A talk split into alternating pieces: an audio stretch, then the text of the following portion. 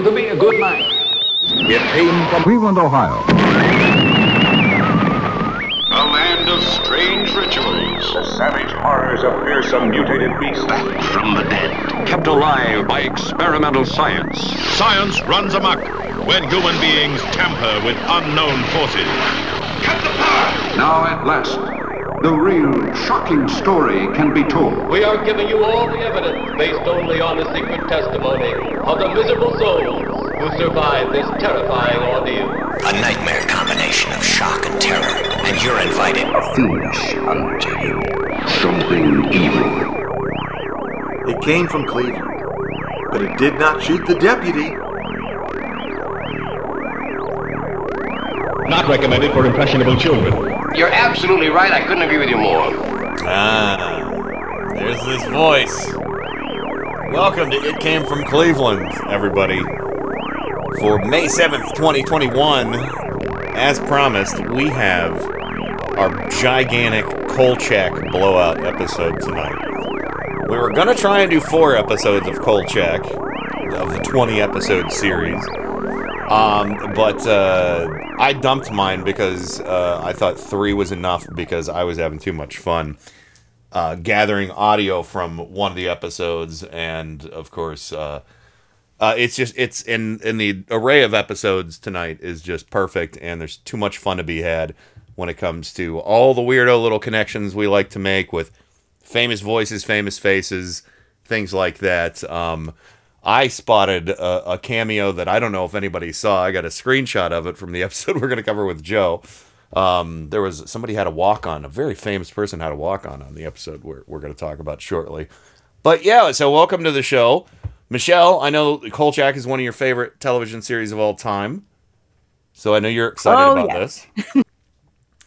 and we were talking before the show started that you know just uh, remarking on what uh, what other television series has the longevity of Kolchak that it's still in syndication to this day after only being on TV one season, 20 episodes. It's worth having the box set too, but it's it is fun, and you can always catch it somewhere. It seems. yeah, yeah, and you know, of course, it's part of Sci-Fi Saturdays on MeTV now, uh, which is is just awesome. Um, and uh, it's just such a fun show, and I it's in Joe to me. I think it's a real crime that it didn't carry on for longer because it was a very good ensemble cast. It was. It was a great cast. and a cool concept too. And it, it- you know, for for me, it was one of those things. It was one of those shows when I was a kid. Um, I was like, "What is this Night Stalker?" And it was always on super late, and I could never see it. And I, but I'd see commercials for it, and my mom had talked to me about. it. She's like, "Yeah, that was a cool show." See, I, I, I missed out on all this stuff because she used to always tell me about like Dark Shadows and and Kolchak and stuff like that, and uh, and and I I missed out. But now I'm finally one of these days I'll get caught up on Dark Shadows. We'll see. Um, but uh, there's a lot more episodes of that than Kolchak. uh, but yeah, so Miles, uh, I hope you're gonna have fun with this tonight too. Uh, this is a this is a, a pretty cool uh, concept uh, uh, for a program. Yeah, it's it's uh it's an interesting series. I I I never really got into it um, until Michelle, you know. So, you know, I've watched episodes here and there because I usually turn to bed early and she'll have something going on the TV. You know, it'll, it'll catch my ear. Oh yeah. So and and of course Darren McGavin uh, was just uh, such a phenomenal actor as well, and and I know people know him from a lot of different places, uh, but he's probably most famous as being the father in A Christmas Story. And uh, I thought, you know, I, I should probably play at least a couple clips from A Christmas Story just to to remind you of how wonderful of an actor he is, and of course. Uh, uh, before, after he was uh, Kolchak the Night Stalker, he was a, um, a furnace fighter. and That's uh, here's uh, here's here's a clip from a Christmas story just to remind everybody of the of the goodness of Darren McGavin before we delve into the deep dark world of Kolchak the Night Stalker. My old man was one of the most feared furnace fighters in northern Indiana. Nothing on Oldsmobile. Junk. That hot damn walls is froze up again. Some men are Baptists, others Catholics. My father was an Oldsmobile man. Bitch would freeze up in the middle of summer on the equator. Little picture. Hold it.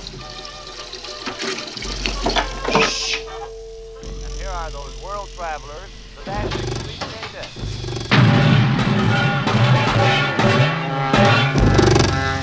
Uh-huh, uh-huh. It's a clinker! that blasted stupid furnace, that gummit.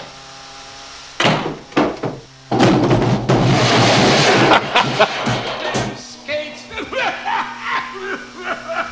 oh, for cripe's sake, open up the damper, will you? Who the hell turned it all the way down? Again! Oh, blast it!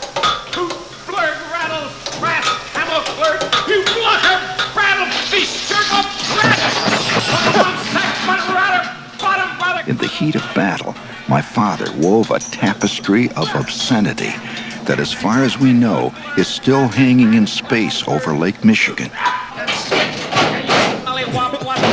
Broad, dumb, fretting, house, stickled...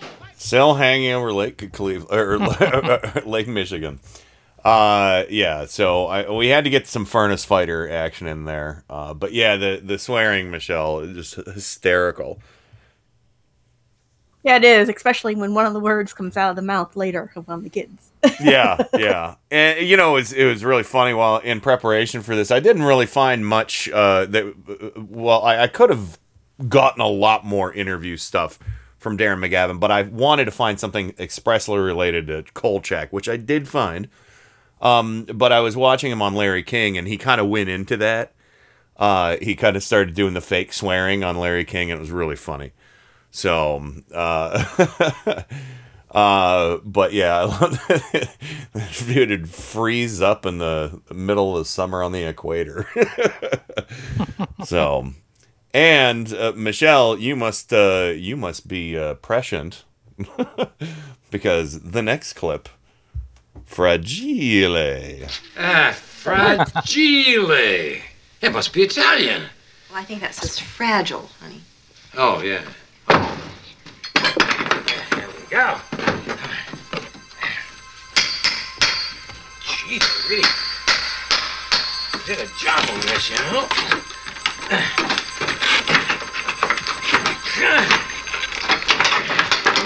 Uh, no, here, I'll poke it? There we Oh, there could, there- could be anything in there.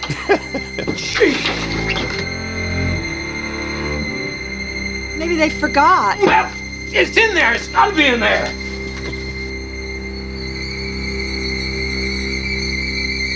Oh boy. Oh boy, oh boy. Would you look at that? Would you look at that? What is it? Well, it, it, it's a leg. But what is it? Yeah, well, it, it, it's a, a leg, you know, like in a statue. Statue? Yeah, statue. Yeah, statue. Ralphie? Ralphie. My mother was trying to insinuate herself between us and the statue. Holy smoke, would you? Do you know what this is? This is a lamp. It was indeed a Isn't that great? What a great lamp. No. Uh, here, hold it. Hold it, here, come on. The old man's eyes boggled, Oh, wow. overcome by Oh wow! Place for it. Right in the middle of our front, Front room window, window. right in the middle of the front room window.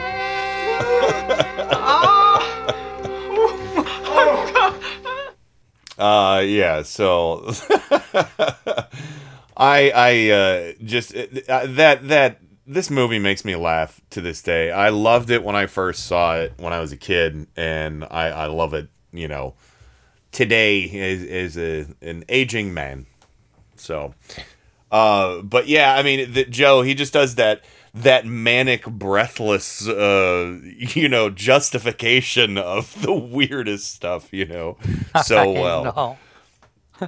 A quick whiff of ozone, some sparks, and a quick whiff of ozone.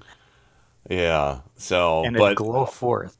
yeah, they, I mean, you know, Miles, this has got to be one of the top Christmas mu- movies. Uh, I mean, uh, you know, uh, I know it, uh, everybody loves it, especially here in Cleveland because it's supposed to take place in Cleveland.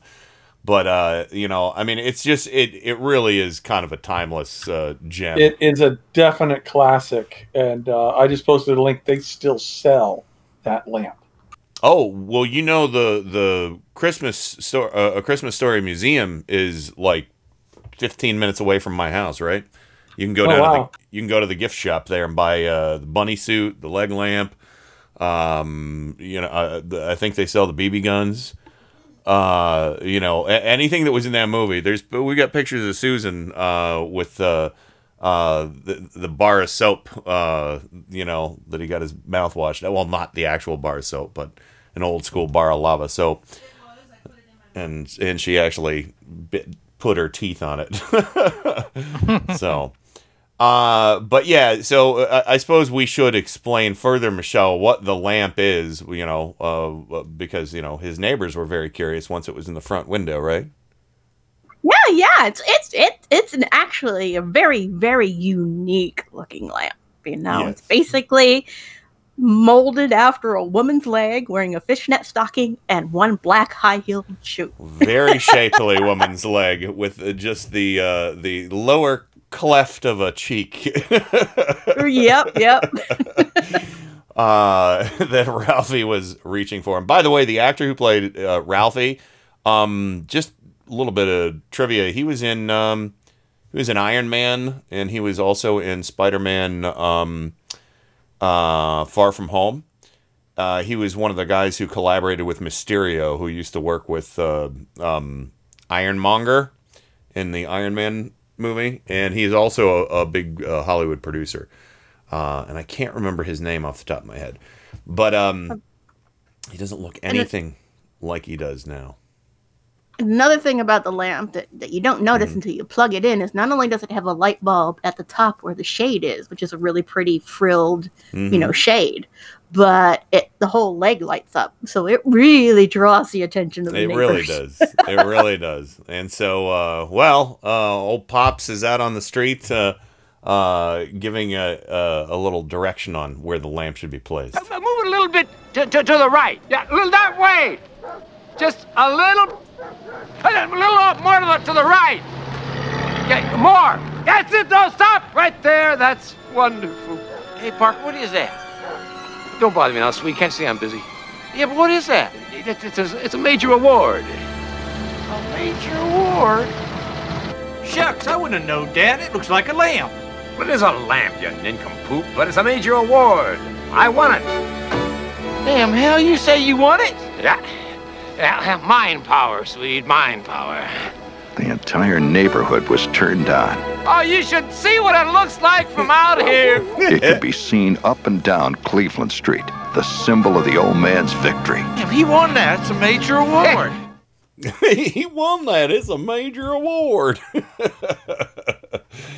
uh yeah. So anyway, th- those are some choice clips. I thought about getting the Bumpus's dog clips or something like that, but I figured we need more. We need more time for Kolchak and and some um some background info. And Joe, before we uh before we get into anything else, I want to uh, pivot to you because, of course, your friendship uh, with Bob Weatherwax um, uh, has led you to uh, some insight into a friendship he used to have with an actor that was in the episode of Kolchak that you chose to give your critical review of, that you and I both are. And um, that's the one and only uh, late, great Richard Kiel. Yes. And you have uh, uh, uh, Bob Weatherwax uh, was they were dear friends, right? Well, yeah. Uh, first, uh, his father, um, who his father frequented bars very regularly. um, Why not? And um, the bar that was his favorite, uh, Richard Kiel happened to be the bouncer. That's that's amazing. and um, he would often uh, he was working you know off and on on uh, film he wanted to get into film and he would often ask bob's dad if he ever had a uh, an idea for him or if could get him a role or something. So Mm-hmm. he did, and he hired him to do a Lassie movie, a little or a Lassie episode, Mm-hmm. and um, in which he played a Native American who rode a horse that was a bit smaller than he was. Uh, yeah, I think he might have. I think uh, the, I, I'm not sure, but I might have heard about something like that in the Letterman episode in Letterman Crack. So it looked like the horse had six legs then, or something like that. One of the things Bob remembered was was uh, they had to stop shooting for some reason, uh, and uh, he- they wanted him to get off the horse, and all he did was stand up. The horse Yeah. walked from under him. And then they Yeah. rubbed the horse down with Bengay. right, the poor horse. Uh, yeah, he was he was he was tall. He was a tall guy. Seven, Seven two. seven two, and uh, Yeah. weighed about 330 pounds. Eyes I of think. blue, and uh, Yeah. he and he got uh, he got Bob and his friend out of a couple tough spots.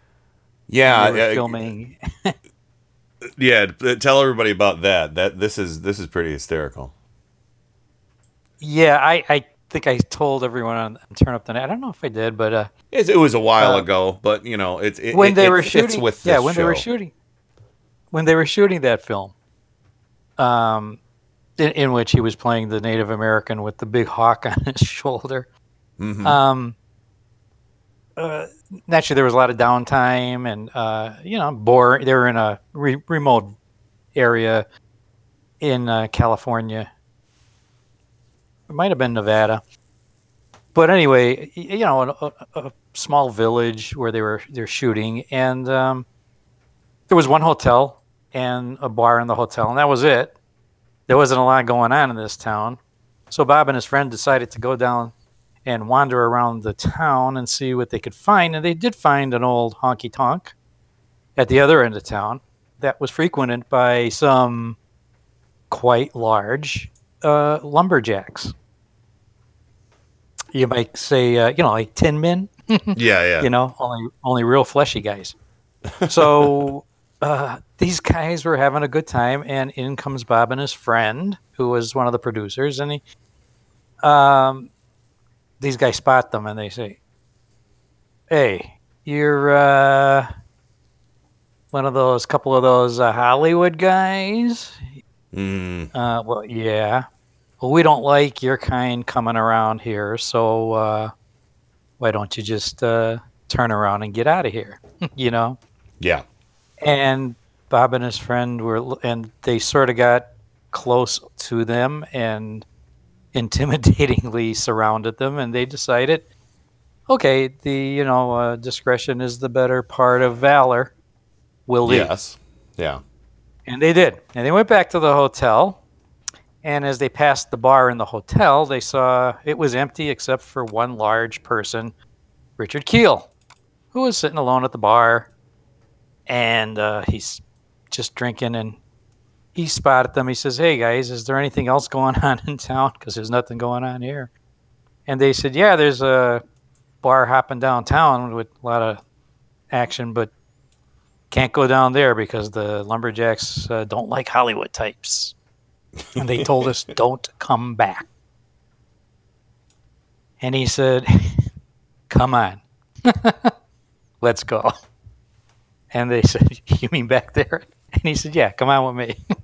And Richard Kiel and Bob and his friend went back down to that honky tonk. But what they did was uh, Richard Kiel, the way the bar was set up, when you walked into the bar, the way Bob describes it, Mhm. the bar was like L shaped. So when you walked into the bar, you, it, you you saw the bar itself, and then it ran along the wall. And so when you walk in, you could scrooch down and, and hide to the occupants of the bars. And that's exactly what Richard Kiel did. And Bob and his friend walked in, and naturally the lumberjacks came back said hey uh, I told you hollywood types we don't like you here so if you want to live get out of here and they didn't say anything but slowly inch by inch foot by foot by richard kiel stood up from behind the bar until all seven foot two of them uncoiled. That's great. and these guys were looking up, and he walked over to them. And one of them actually smashed a bottle, t- Bob tells me, and Richard Kiel grabbed him by the neck and lifted him with one hand off the ground. And I can said, believe it. You guys could rush me. he said, but this guy is going through that wall, and then you're all going to die one by one. so who wants to start? That is And- that is incredible. they all start la- they said oh we're just kidding we're just kidding and bob said they did not buy a drink the rest of that night or the rest of their stay in the town Well, that's, That's perfect. cool. they had a great time that night and he said richard kiel danced with all the women in the bar and not one of them t- had the feet touching the ground when he did I can believe it. I can believe it. Yes. That is that is such a so it was a great story. night for bob and uh, richard kiel Yeah. Well, um, in preparation for this, I figured um, well, a little treat for you, Joe, since you shared that story. Let's see what a good-natured, uh, fun guy Richard Kiel was in his own voice uh, from a 1985 episode of David Letterman. And apparently, he was a huge fan of David Letterman, and I never realized this. They actually share a, a bit of a resemblance in the face, um, especially the space between his teeth. And and listen for that. I understand you've been fooling around with my wife. oh gosh, what a rich sense of humor. That's April Fool. Yeah. Uh, As a matter of fact, I'm uh, I'm one of your biggest fans. well, that's uh, that's very nice of you. Uh, no, no, I was I wasn't going to mention this, but you've you've referred to your uh, size directly or indirectly here a couple of times. Yeah, I don't mind. Yeah, no, okay. How, how tall a person are you? I'm seven two. Seven two, and and, and what what do you weigh? That, that's with my elevator shoes, which I don't have on. Yeah. And what is your weight? Well, I don't talk about that. No, I weigh about 330. Now, um, no, really. yeah. what now? What kind of this must be problems for you, like airplanes, hotels, that sort of thing? Do you do you run into uh, like a bed? Do you have to get a special bed in a hotel? Yeah, well, you know, there's a lot of uh, king size beds and basketball players, so Mm-hmm. it's not too big of a deal. If, you know, if there's a problem, I just sleep in shifts. Mm-hmm. but air, airplanes, uh, I tell you, I, I had a real problem flying out here. Uh, they have this new plane. Uh, I won't mention the name, but it it was this uh, AA Airlines, and uh, which I didn't understand because everybody was drinking like mad. You know, Yeah, but it was, uh-huh. uh, but the uh, the bathrooms, the, the walls kind of tilt forward. You know, you're what six feet tall, and you know it must be a problem for you. You know, yeah, but for me, uh, I can't even get in. You know, I open Yeah. the door and there's a wall. You know. So, so what do you would do? Have somebody hold the door open and you stand on the other side of the hallway, Oh. the other side of the aisle, and what a horrible notion that is. Uh, gosh. That's about it. Yeah, it's, Yeah, uh, yeah. yeah. Do do people uh, after a while does it get on your nerves when people talk to you about it or, or make remarks to you when they see it because you're a very recognizable person even if you weren't seven two. Uh, I well, mean, how's that? Uh, well because of the, the parts that you've played in films. Oh, I know. You know, It's- you're very- very like, distinct- uh, no, distinct true. characters. Yeah, in fact, one time uh, there was this guy, and he stood, you know, looking at me, uh, staring for about an hour, and that really bugs me when you know when people stare. Finally, I said to him, I said, uh, yeah, "What's the matter? Haven't you ever seen a guy with a space between his teeth?"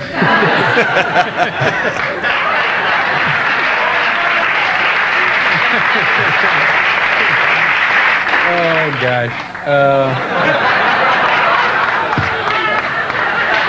So at that point, they're both smiling with the spa- their spaces in their teeth showing. so because you know that's kind of David Letterman's trademark uh, as well. Um, but no, I just I I I thought that was too fun uh, of a little interview segment uh, to not play on the show. So uh, yeah, amusing, good natured Oh, yes. guy, good natured guy, obviously.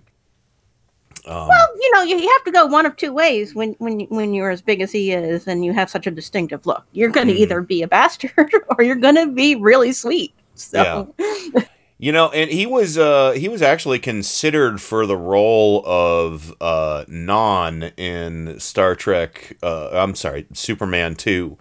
Um you know, the the mute um Oh, the grunt. yeah, the- yeah, the mute Kryptonian from the uh, Phantom Zone. Um and uh but the guy that they hired was very similar looking to him, uh but uh it was not him. So, uh, but yeah, uh, Joe, what do you think of that fun little interview there? Yeah, I actually saw that uh, when I, we were preparing for this show. So. Oh, nice. yeah, it, it- he he was uh, he had great sense of humor. Yeah. uh, everybody liked him. Yeah, Bob Well- really liked him. And yeah, Well, and uh, that's the last time you'll hear him speak tonight on the program.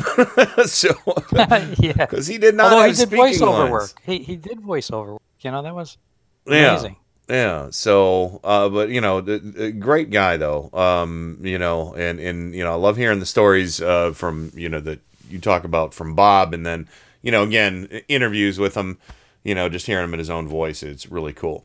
So I'll tell you what, we're going to go to break just a tad early. Uh, our Kill the Hippies uh, music block tonight uh, is, and because we're going to get right into the Kolchak fun when we come back. We have a Darren McGavin uh, interview from ABC from 1974 um, about Kolchak the series and all kinds of crazy great audio. But um, I picked out the Kill the Hippies, uh, the house band music tonight. Uh, we have coming your way three of my favorites Silver Guitar making its debut on the show tonight. Great, great song. Um, uh, moral of the story you guys have heard before. Uh, I like that. And another one we heard before Mask or Mutilation. Love those tunes. Uh, three of my favorites. Thanks to Matt and Melissa uh, for their contributions to the program. For being our house band, we'll be right back.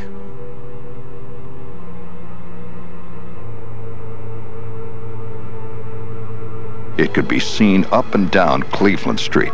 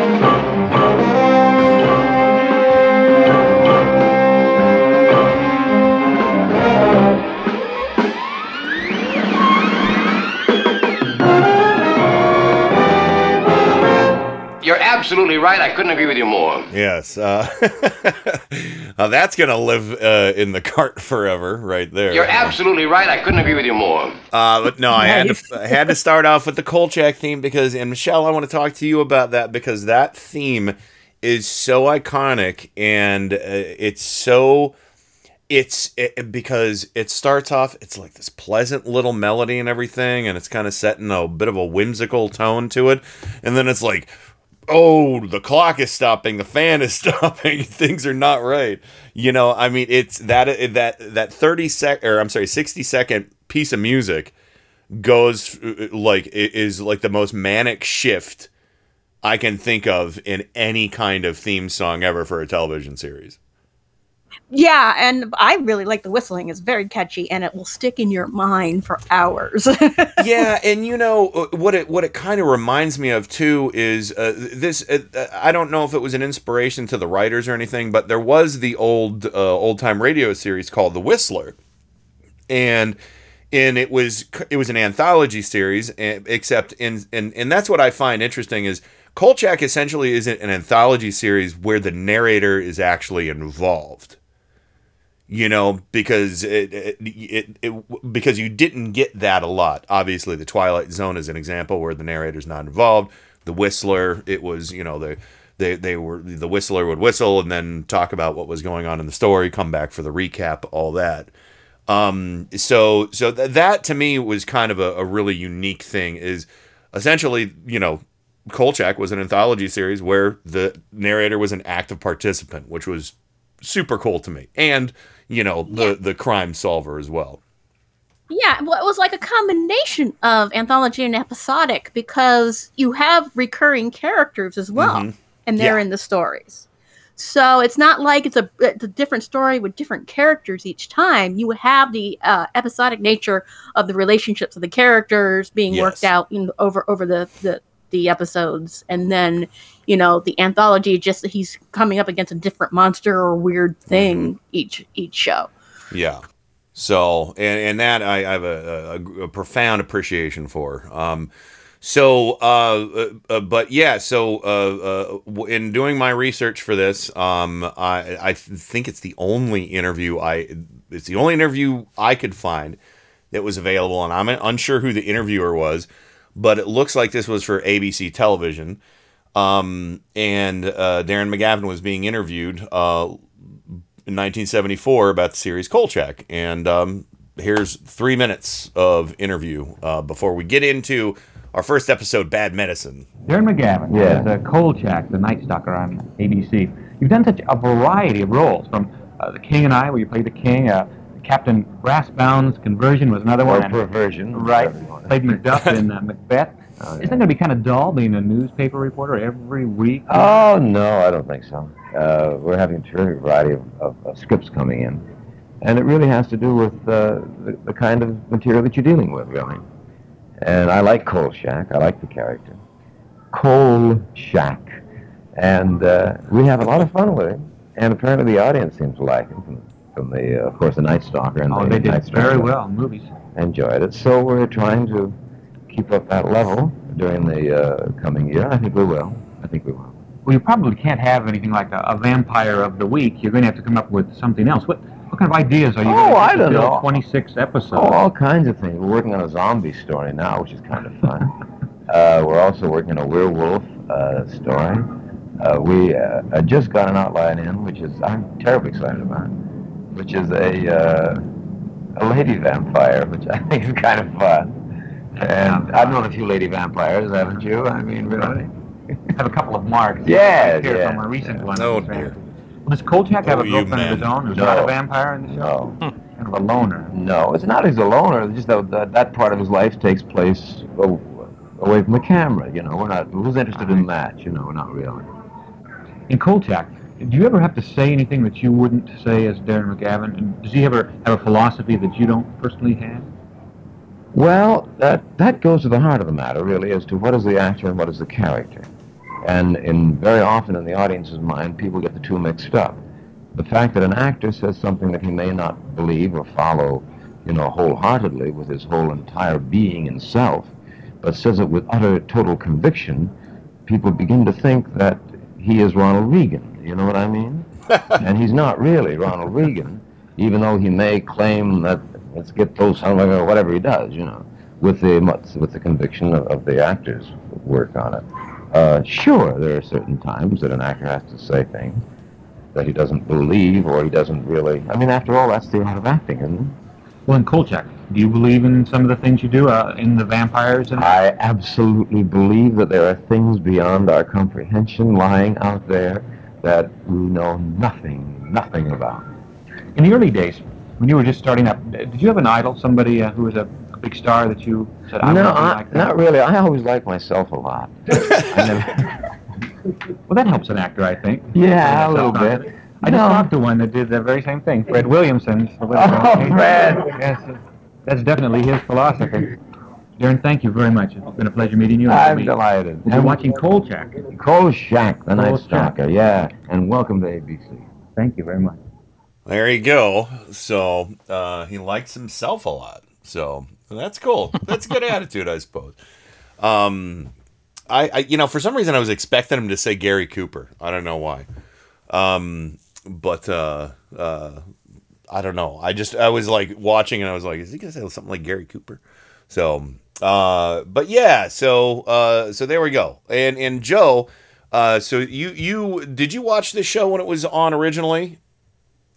I did not. Okay, so you're this is this is kind of a a, a, a new thing for you then, right? Yeah, I was. Uh, it was only on for a year, and I must have whole, missed that whole year. Yeah. So Of course, we- it was the '60s, so I missed a lot of that decade. Yeah, so Richard Kiel was on two episodes of uh, as the bad guy. Um, and this one, um, he again plays a Native American um, uh, sorcerer uh, in the episode episode eight, Bad Medicine. And um, we're uh, in, in here. I'll, I'll play the the setup because it has uh, some hefty narration for it, and then we can um, uh, uh, figure out what what other audio we're going to be playing tonight for this. So, uh, clip one from Kolchak the Night Stalker, Bad Medicine. F. Scott Fitzgerald once wrote, The rich are different than you and me. They sure are. They got more money. But there wasn't enough money in the world to save some of the members of Chicago's upper crust from a fiendish force so dark it can only be called diabolic. Chicago's rich and super rich are no different from the privileged few of New York's Sutton Place or the nouveau riche of Los Angeles. They enjoy a highly protected environment.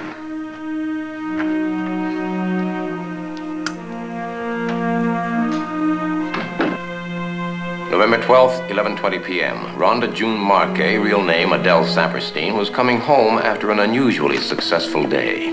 Miss Marquet was chairman of the board of Maison de Marquet Incorporated, manufacturers of the famous Rhonda June brassiere line, a longtime bulwark of the garment industry serving women from 8 to 80. She designed her first bra in 44 when she was an aircraft worker in Glendale. Miss Marquet had a well-known proclivity for fine gems and was reputed to have some of the biggest diamonds in Chicago.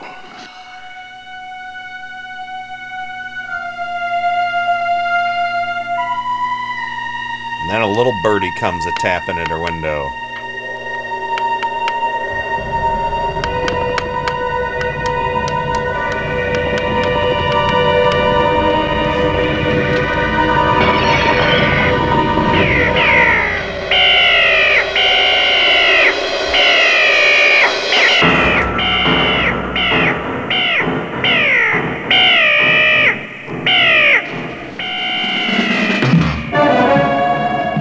Somebody in the sound department was having fun with a synthesizer for the animal noises here. I gotta say because they're not using real animal noises. um, but I like it. I like it. It's it's part of the charm of the show. So yeah. So Joe, you shared the reveal of the pictures of the of the raven flying in and uh, transforms into Richard Kiel's character. Uh, the whose whose name we will learn shortly um, as we as we go on, but but yeah, I mean, it, it- just such a, a steely, eerie gaze that he he could give, right? yeah, he would scare me in a dark alley. I'll tell you. Yeah, or if he crashes in as a bird into my high-rise apartment and then turns into a, a giant seven-foot-tall uh, sorcerer. Or if he comes Oh, yeah. into a bar that I just kicked his good friends out. Yeah. So, uh, but Joe, uh, give us your thoughts uh, on on the setup uh, for this episode, or or talk about you know uh, where it goes. I do have a clip for the second victim, but we can probably skip that one. Uh, but it, basically, um, the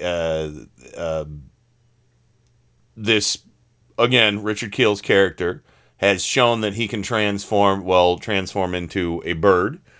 And uh, later on, when his second victim uh, is attacked, looks like he can turn into what some people believe is to be a dog. well, looks like a dog, but ain't a dog. Yeah. Looks like a It's a- coyote. Coyote. Oh yeah. And the actual well, you know what? Let me play the second the second victim clip too. It's only a minute long, and then you'll get to hear the the sounds that they use for the coyote. Oh, no. they're also they're also like synthesizer sounds, which I love. But yeah, so here here's here's the second victim. November 13th, 1.30 a.m. Lucy LaPont Addison, the reigning queen of what was left of Chicago's old society, was returning home after an opera opening. She supplied the opera house. Lucy Addison had accumulated fortunes like she accumulated husbands. Friends referred to her as the steel butterfly.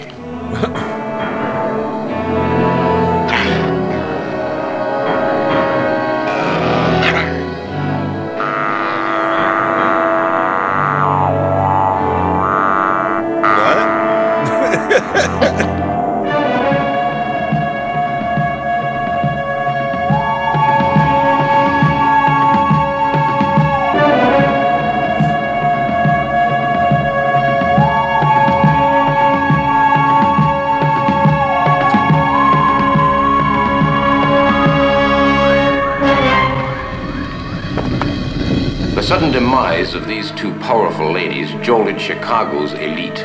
Both funerals were SRO. standing room only.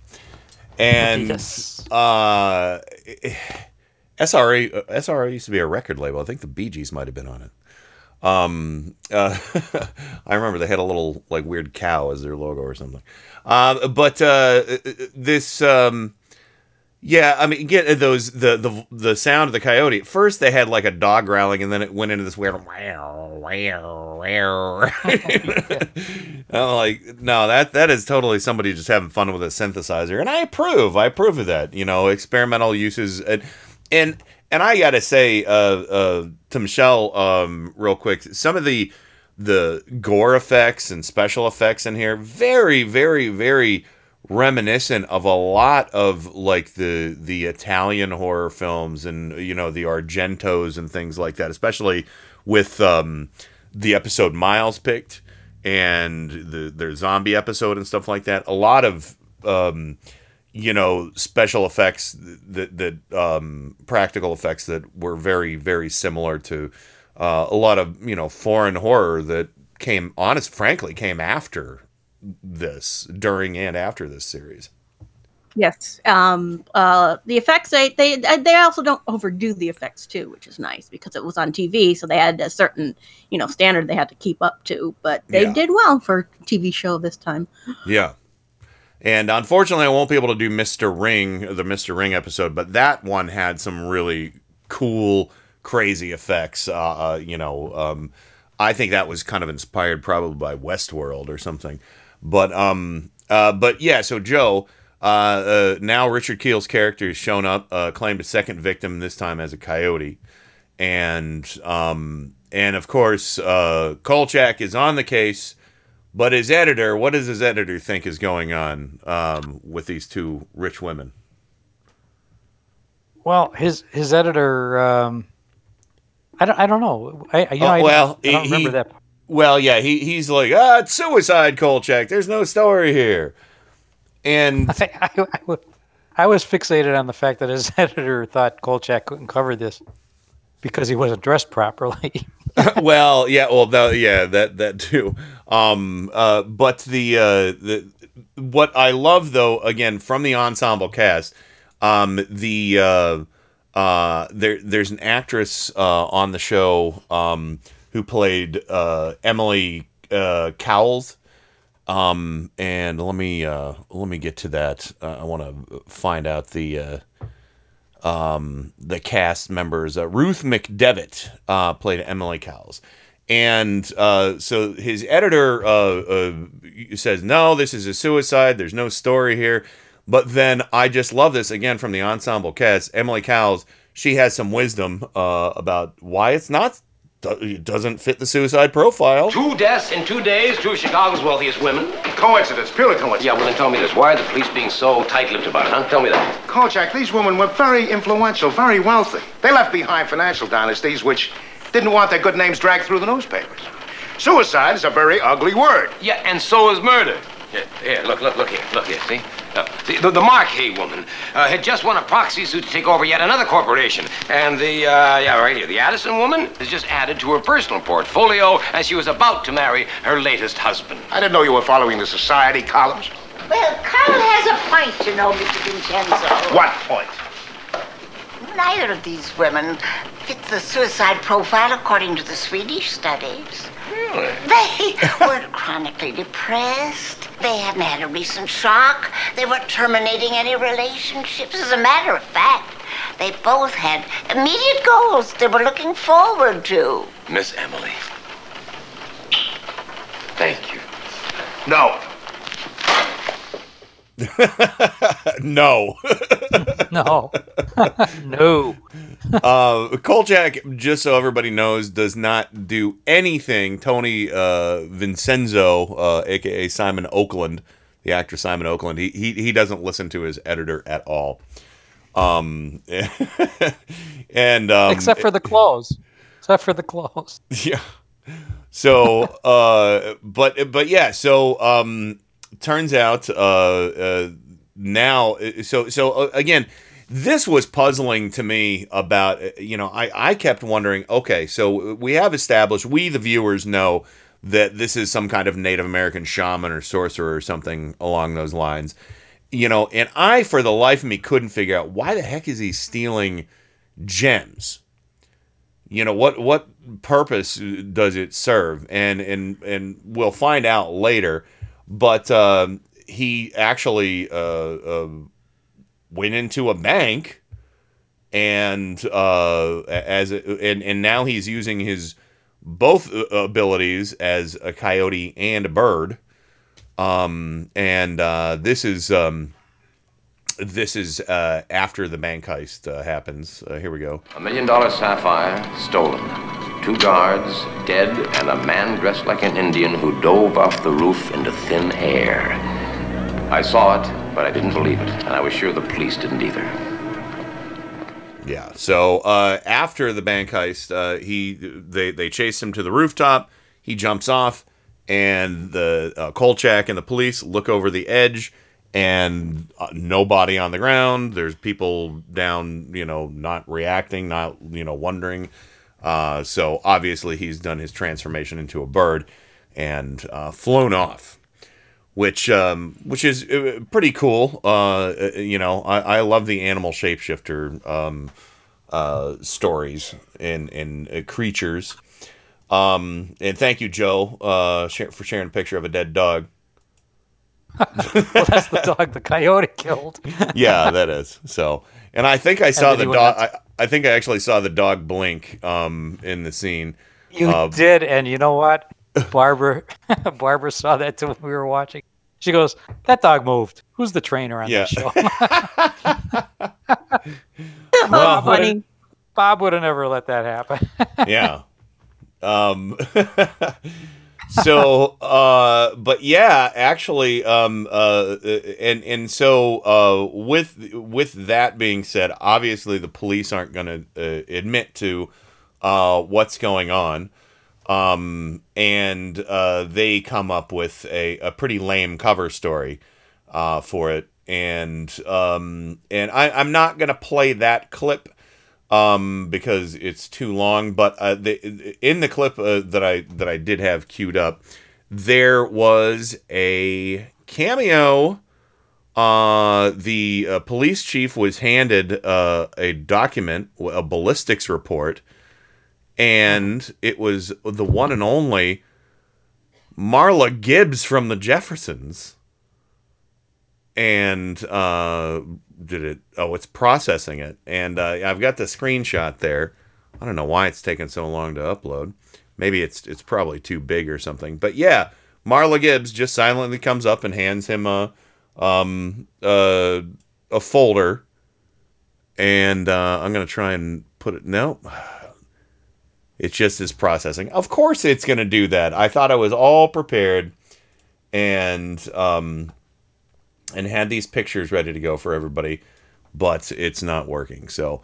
Uh, I'll let me just resize it real quick and see if I can uh, uh, make it a little uh, easier for you guys to see. So, uh, but yeah, so it, you know, and and um, the um, but the again the cover story there there's a big uh, argument with Kolchak and and the um, uh, the police chief.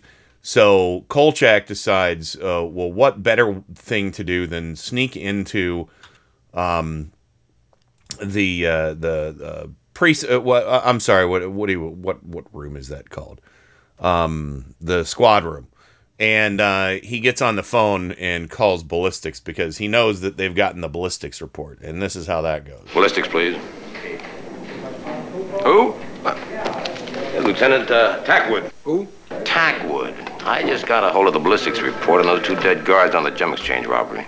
Oh, yeah, I didn't think you guys would go for that. Listen, we examined those slugs six times. It's no mistake. Are you sure? Listen, Tackwood, I'm telling you, each guard was killed with a bullet from his own gun. What? Yes. Hey, who is this?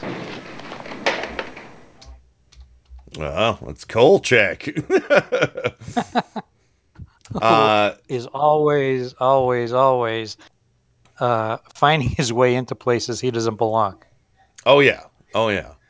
So uh, you know this is uh, uh, um, and I don't know why my my photos aren't loading. This is really annoying. I have that Marla Gibbs picture. Ugh, that is so irritating.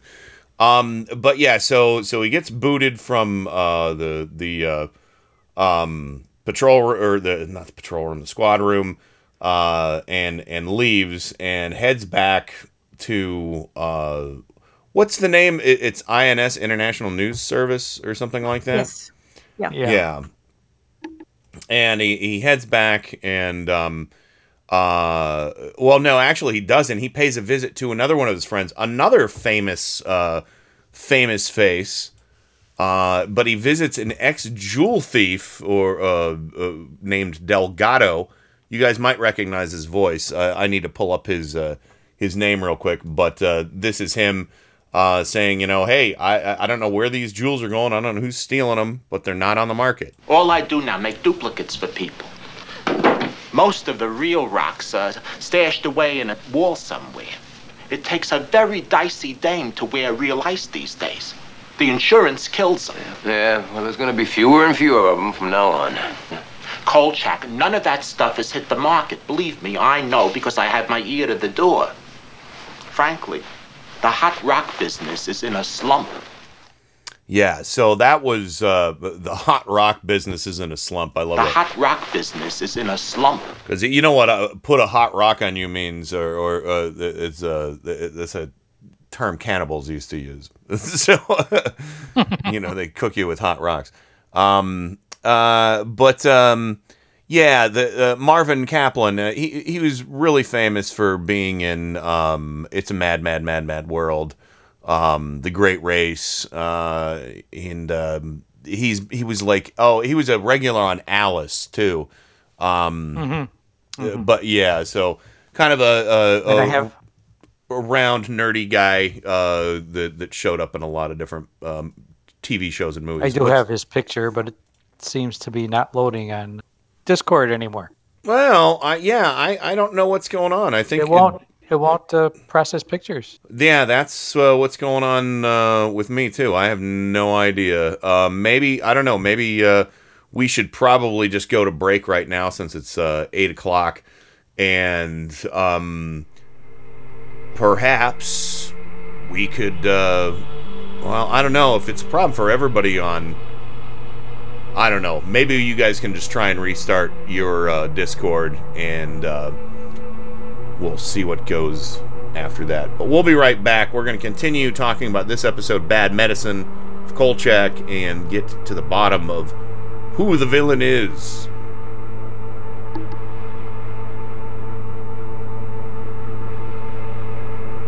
The hot rock business is in a slump.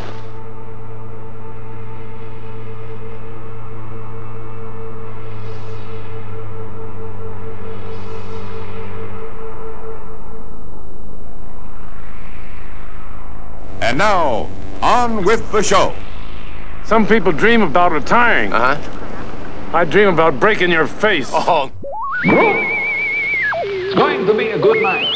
It came from Cleveland, Ohio.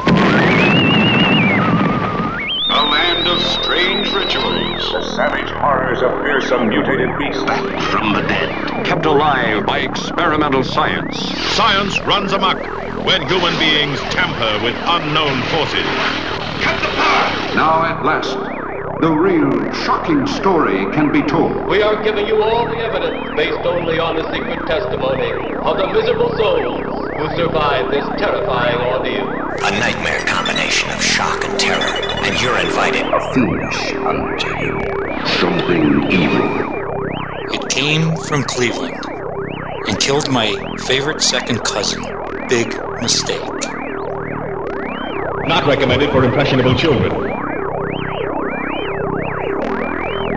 right, we are back with our Kolchak special here on It Came From Cleveland, broadcasting live on Radio for Humans, May 7th, 2021. Happy birthday, Darren McGavin. I forgot to mention that. That's a good reason why we're doing this, because his birthday is today. And of course, stick around. We have all new robots tonight. We've got a mythical moment from Adam Hebert. Uh, we have a fun Kolchak trailer block, and we will also have a Twilight Zone review from uh, the Twilight Zone that broadcast 61 years ago today. A stop at Willoughby, we'll be talking about. And uh, if we have time, we might be talking about some mushrooms. uh, but we'll see. We'll see. Uh, it's looking doubtful tonight, but we'll have it for next week at, at the very least. Uh, so yeah, um, uh, welcome back, Miles. Hello. Yes, yes. Hello. And Michelle, thank you for investigating the Discord uh, snafu. Appreciate that. Oh, no problem. I knew where to look, so. yeah, yeah. So, and of course, Joe, uh, I think we should probably get back into some bad medicine here. Uh, not the mushrooms. Uh, that that seemed like good medicine. no. Um, but uh, this is uh, this next clip is right near wheelhouse because uh, well, Kolchak decides, um, you know, he he's got the pictures of he has a picture of the dead dog who blinked. Uh, Barb caught that too, and um. And uh, of course uh, he he, uh, he got that developed, and um, uh, and and there are paw prints in the foot in the, in the photograph, and he wants to investigate.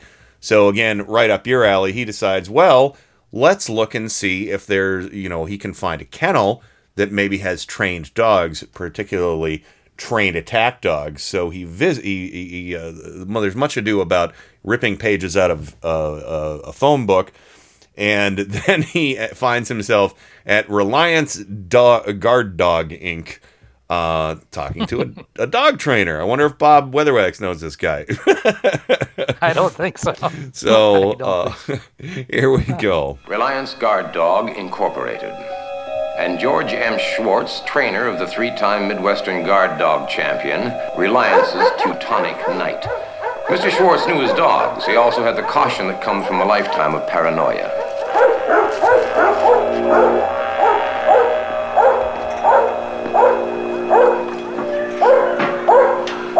I, I would like to find out what kind of dog made the tracks around the dead guard dog here. What do you want to know that for? Well, if I can find what kind of a dog it is, Mr. Schwartz, then maybe I can find the trainer. Just what have you got against dog trainers? Oh, I can assure you, uh, Mr. Schwartz, that I have the highest respect for dog trainers, sir. Uh, can't really tell what kind of tracks these are. T- Oh, you wait right here. Yeah. What does that mean? Well, it's German. They seem to like it better. Told him to keep you company. Oh.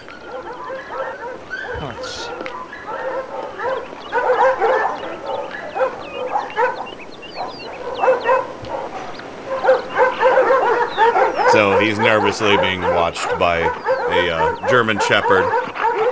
Or no, a Dober- Doberman Pinscher, was it? Bei mir Ja, bist du schön. Das ist ein gut. He's trying to speak German to it. Not working. What do you take me for? I beg your pardon? These aren't the tracks of a dog. What do you mean? They belong to a coyote. Coyote? Oh, so yeah, so there, there we go. Ah. It's it's been revealed. Of course, he didn't notice that before he went to check the encyclopedia of dog fo- footprints. o- of dog flip. Get out of here. Uh, oh, forget it. Yeah, Joe's like, Okay. yeah. Yeah, all right, all right. Let me find my dog footprint encyclopedia and get Dog right back footprint to you. encyclopedia. That's hysterical. So did does Bob have one of those? yeah, yeah. you see, all twenty, all twenty volumes. So uh, Yeah. in the in the annual Yeah. updates. Uh, so Yeah. the dog footprint atlas. um, yeah. Let me let me check. What do you Yeah. take me for? Like you didn't recognize that when he first looked at the picture? So, uh, so now uh, Kolchak essentially decides that uh, this is, oh, and we have a we have a big cameo coming up here as well. Um, and we're gonna start, have to start flying through the clips that I have. Um, uh, we're gonna have to gloss over a little bit, but he decides, well, you know, he's seen someone who's a Native American with a coyote, and he's like, well, maybe this is an actual Native American. Well, you know, and again, I, I, I know I don't have to apologize to you guys for the, the language used back in the day, a little more insensitive and obviously cultural appropriation going on, and Caucasians as Native Americans and so on and so forth. Um, but um, uh, coming up, uh, let's see if anybody recognizes the voice if they haven't seen the episode. Um, uh, he goes to a Native American cultural center, and um, of course, a very non Native American looking doctor, uh, Dr. Agnes Temple. Uh, uh, he, he, uh, she, uh, he explains what's going on, and uh, he looks around uh, the cultural center to see if there's anything that uh, resembled the uh, our villain of the story. Do you see anything here that looks familiar? No. Nope. Taha! Yeah, that one over there. Yeah, yeah, yeah. I remember the snake skin and the, the bone thing. How odd. Wh- wh- Why odd? Well, how utterly odd that you should pick that one from all the others. Why? This is the sorcery costume of the Diablero, a strange figure that occurs and reoccurs throughout southwestern Indian lore. D-I-A-B-L... E R O S. Diableros. Diableros, yes. The Diableros were supposed to be the tribal sorcerers, the men who had learned to step into another reality. What? Well, if I didn't know differently, I'd say that you were describing a Diablero. You see, the Diableros have the power to. to. Oh, oh it's preposterous. Uh, no, no, go on, go on, go on. Well, of course, it's only legend, but the lore says that the Diableros had the power to throw their victims into a trance. And also, supposedly, they could transform themselves into animals hawks, crows, even coyotes. Ah, so there we go. Aha. And uh, this woman might know a little something about sorcery. Um, because uh, this is um, uh, Alice Ghostley. She even has a supernatural sounding name. she does. Uh, she famously played Esmeralda on Bewitched. Here, listen. This is the last place in the world I'd pick to come back to. You've been here before? When? I'd rather not talk about it. What happened here? Well, have you noticed how that tower leans a little? Yes, I, I noticed it in passing. Why? Who do you think did it? You. You're responsible for the. for the Leaning Tower? Are you sure? Oh, Samantha, when you pull a goof like that, you don't forget it. of course, I was just a girl at the time. I, I couldn't have been more than a hundred. Bonanno had a fit. Who? Bonanno Pisano, the man who built the tower. We were engaged. Until I made the tower lean. After that, he wouldn't even talk to me. Oh, oh, what a temper. Uh, anyway, so I had to throw that in. Uh, so, so yeah, and Michelle, you said that they they um uh this is a kind of a patchwork character that they're uh describing in uh Kolchak. It, it sounds like they're they're they're they're they're patching together Skinwalker, um, of you know traditional Indian lore like Navajo Skinwalker, and you know with some abilities from the Western sorcer- sorcerers. So Okay, so especially the Dila, Dila, Dila, I can't pronounce it, but um, that's very Spanish sounding. So yeah, yeah, and uh, but yeah, so Diablero, yeah, it sounds like Diablo, you know, devil. Um, and um, but yeah, so and Baylua said my first guess, Alice Ghostley. So hey, Baylua. We got some uh, other uh, listeners we haven't seen in a, in a minute. Uh, I saw Trojan Rabbit show up, and uh, also uh, Trisec was in here as well. So, hi guys, yeah, thanks for being here. her voice is very recognizable. I recognized it immediately, but I don't remember the name because I am rotten with names. well, that's okay. That's that's what I'm here for. Uh, I'm Mr. Liner Notes guy. Um, and um, and it, typically, if I learn somebody's name once, I'm, I'm uh, especially if it's an actor, I can typically remember it. Um, my total recall isn't that great, but um, but yeah, she was in Greece. Uh, she was in tons of different television series.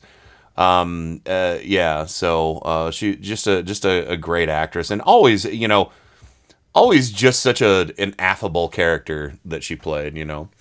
Uh, but yeah, so Joe, uh, back to you, or or Miles, you you haven't uh, have you seen this episode?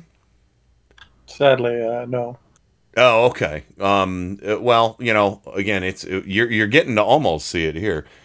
Um, but yeah, so Joe, so you know, there there's um, um, we're gonna have to skip over this because it's way too long, but it was really funny. He decided that uh, he went back to uh, the office, and uh, he he's like, wait a minute. There's this huge, uh, you know, gem auction going on with all of the elite and and he weasels his way into getting into you know getting into this even though um you know and he gets uh poor um uh the, the um what's her name uh into trouble because she helps him out uh to to figure out where this private event is. Emily cowles miss ms cowles uh and he uh he, he weasels his way into this and um because he knows, you know, it's a huge auction, tons of crazy gems, pearls, uh, rubies, uh, um, you name it, and um, and he, of course he's right, and our villain strikes again, shows up as a bird and and uh, kills several people, but he uh, uses his camera to take a picture, and Hmm. it, it scares the villain away. Hmm. Yeah. So, um, uh, but yeah. So here's a here uh, here's the uh, Diableros appearing at the auction. in Twenty seconds, not very long. Through the window.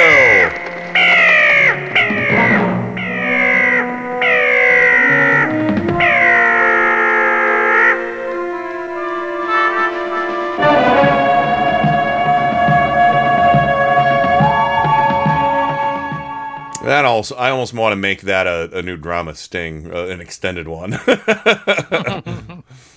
uh, but yeah, so uh, in in uh, uh, I, I I'm I wasn't clear if those people died. Um, in that room, yeah, yeah, because they took Kolchak down to the um, uh, police headquarters after that. Mhm. Right, right. Yeah, he gets taken into custody, and um, and uh, the it's it's the uh, what, talk. Go ahead and talk about that, Joe. I do have audio for it, but uh, you know, just give us your take, and maybe I'll skip that one. Yeah, well, they take him down, and he's always in custody. But um, s- somewhere along the line, he learns. Anyway, he learns. Uh, I don't know if it was at the police station that uh, somehow the light from his flash. That actually was at the cultural center, That- which I have I have a clip for. Oh, well. okay, okay. But yeah, so basically, they, they he's in police custody, and they they think he's nuts. And um and what what I loved about this show is when they release him from custody. His uh his yellow uh convertible Mustang is parked right outside police headquarters, and he just runs out and hops in it and drives away. Like that How ever convenient. happens. you know, it was just like earlier in the show when they, they were at the bank Mhm. and all the police cars were pulling in, yeah. and he he pulls in right along, right. Along, he almost hits one of the police cars, and he parks so close to them that the the one cop can't get out of his car. yeah. Do you remember that? Yes, yeah. So And, and they go, get out of here, get out of here, Kolchak. and he just ignores him, goes right in. Yeah, yeah. Who knew police stations had valet service? I know, I know. Yeah, cur- just right up along the curb. Um, uh, Right. you know, a- and it, the, the car must have been running too because he hopped in there and it just went off flying. Um, it, it, it, he- I will say this about Darren McGavin: he looks like he was a scary fucking driver. Oh, I'm sorry, I, I tried not to do the f word on the show too much, but uh, he um uh every scene I see him driving in, he seems pretty reckless. So uh, anyway, we have to we have, we, we have to get to uh, the the meat of it though. So so he f- hops in the Mustang and he got a message from uh, our good friend uh, Dr. Agnes uh, Temple, and there's some Esmeralda. native yeah Esmeralda. There are some uh, um, uh, Native Americans who have she brought this to the attention to, and uh, they have concern for uh, his safety and everyone else's.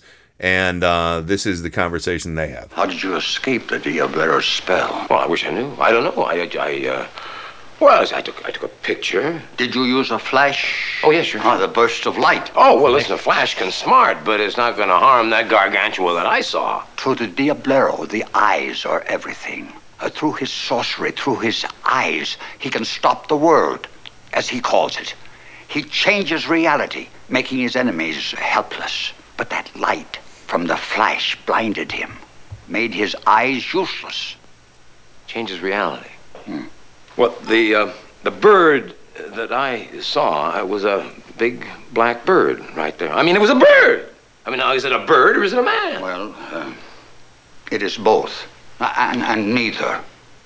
He uses the magic of both, and only for evil. Evil is all he really is. Oh, yeah. Yeah, yeah, that, yeah, that I'll agree with. Tell me, how, how, how, how would I... How do you kill a Diablero? Yeah, yeah, that's what I mean. Well, since earliest times it was said a Diablero cannot live with the sight of his own gaze. Hmm? Nothing more, nothing less will kill it. Oh, that's terrific. That's, uh, that's big help. How do I find uh, it? Uh, uh, a mirror. No one knows that. A- we have mi- heard in a- our a lore mirror? of the Diablero that you describe. He lived for years under a curse roaming near and far. Well, what kind of a curse? A curse to acquire a treasure. Uh-huh. You see, uh, this Diablero was an ancient sorcerer among the cliff dwellers. The cliff dwellers, the, the, the Yakis, the... Uh, Yushoni. Yushoni, Yushoni, they, they live in holes in the wall in, in, in Yes. Pueblos. Yes, yes, and he dared to steal the ritual treasure which belongs to the gods alone. And for his greed, he was put under a curse. A curse to build an eternal treasure before he could cross the river of the seven winds. Thank you, thank you very much, Mr. Rolling Thunder. Thank you, thank you, Dr. Temple. You have no idea how much you've helped me. A mirror. yeah. Of where course, where of do course. I find that? What? Huh? Hey, what happened? Um, I have to point out that most of the actors playing Native Americans in this episode sh- probably should have been playing on The Sopranos. Yeah. Yeah, is this uh, another Italian? I was just looking him up. mm, I They yeah. all look- I They all looked Italian to me. yeah. There there was a again uh, not not a very sensitive age for the portrayal No. of Native Americans. No. Um and uh, so basically, this this uh, Diablero was a uh, Mr. Mix- Mixelpix from Superman. Uh, well, Mr. Mixel Pick, Miss, Mr. Mixel Pitlick from Superman had to say his name backwards. So I guess uh, he needs to say his fa- see his face backwards, Face backwards. in a mirror. yeah. Um, and uh, so uh, here we go. We're we're getting to the climax. Uh, we've got two short clips left here. Um, so Kolchak says, "Wait a second. He's a cliff dweller." He must be living in that old high rise that nobody that, that's abandoned. so of course, and? I mean, you know, he, he pieces it together pretty good. And you know, I, I again, no criticism to the show. Of course, the only my only criticism is how do I get him to see his own gaze? Have you shaved lately? Hmm. You brushed your teeth lately? Um. Yeah. So. Uh. So here he is. Uh. Back at. Uh. Uh. HQ. Uh. His editor is there as well, and and uh, he tries to find the name of what is called Champion Towers, a, a, a failed. It sounds like might have been uh, a failed uh, real estate project of somebody that uh, used to be a lot more powerful than they are now. Uh, but anyway, continuing. Well, tell me this. What's the name of that building? What building? That deserted tower story that Ron was working on. You know, high-rise investments take a nosedive. Tony, Tony, listen. There is an empty high-rise somewhere here in Chicago that is being used as a rest place by an eight-foot creature who has killed at least ten people in Chicago and who knows how many elsewhere. Carl, are you insane? Yeah, he's called a Diablero. Dia what? Yeah, yeah, he's a, uh, a member of a tribe of cliff dwellers. Carl, what are you babbling about? What's Ron got to do with a, a tribe? If you were a cliff dweller, where else in downtown Chicago would you be except in that building? If I were a cliff dweller, I wouldn't be downtown Chicago.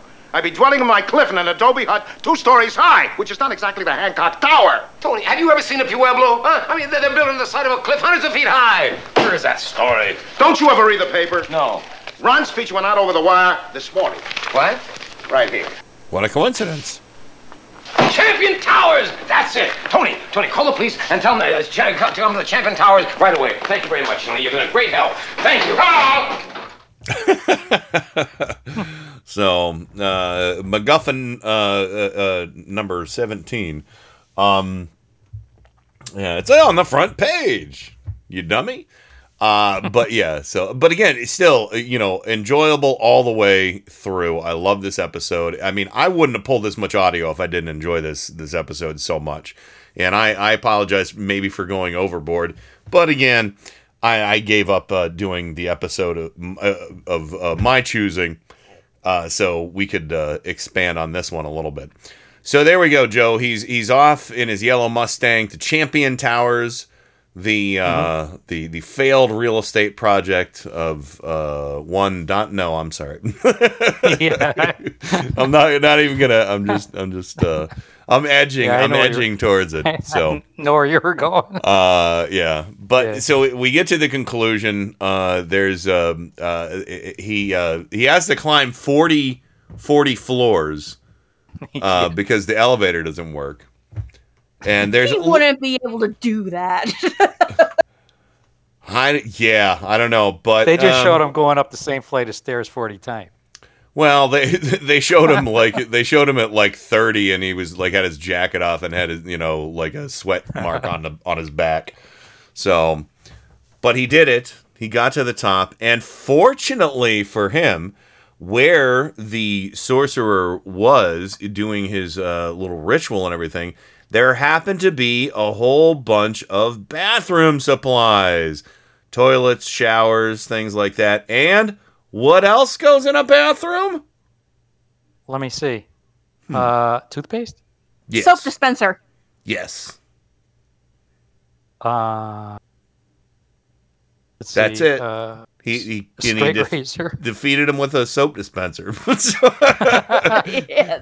uh, no, there, there were large mirrors, very large Mirrors. mirrors that. Uh, That's what I was thinking. yeah. so uh, he had a handheld mirror. He had this tiny handheld mirror that that he uh, got broken uh, when uh, he was advanced upon by Diableros. Uh, but fortunately, he got backed up into a corner and then saw this big ass mirror um, and uh, kicked it or knocked it or whatever, and then got this big shard of a mirror and held it in front of the Diableros, and that that did away with them. And uh, of course, uh, Diableros was tossing. Before that, he was like tossing gems into a fire and chanting and stuff like that. That was not Richard Kiel's voice, uh, from what I could tell. Um, but uh, uh, but yeah, so he did away with him, and uh, and then here we go. Our conclusion before we go to break. Nothing was found on that floor, not even ashes. Baker and the police have ruled the case closed, all in the public interest, of course. But there is the matter of those stolen gems.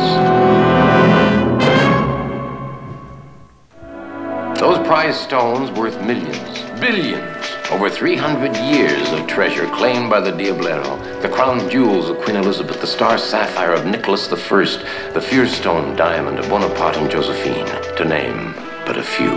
None of them have ever turned up in any market in this world. Only one thing remains. The detectives won't admit it, of course, but somewhere, locked deep in the evidence files of the Chicago Police Department, is a handful of black feathers. Uh, there we go. That that ending uh, uh, is very reminiscent of the the uh, Scotland Yard's Black Museum narrated by uh, uh, radio show narrated by Orson Welles.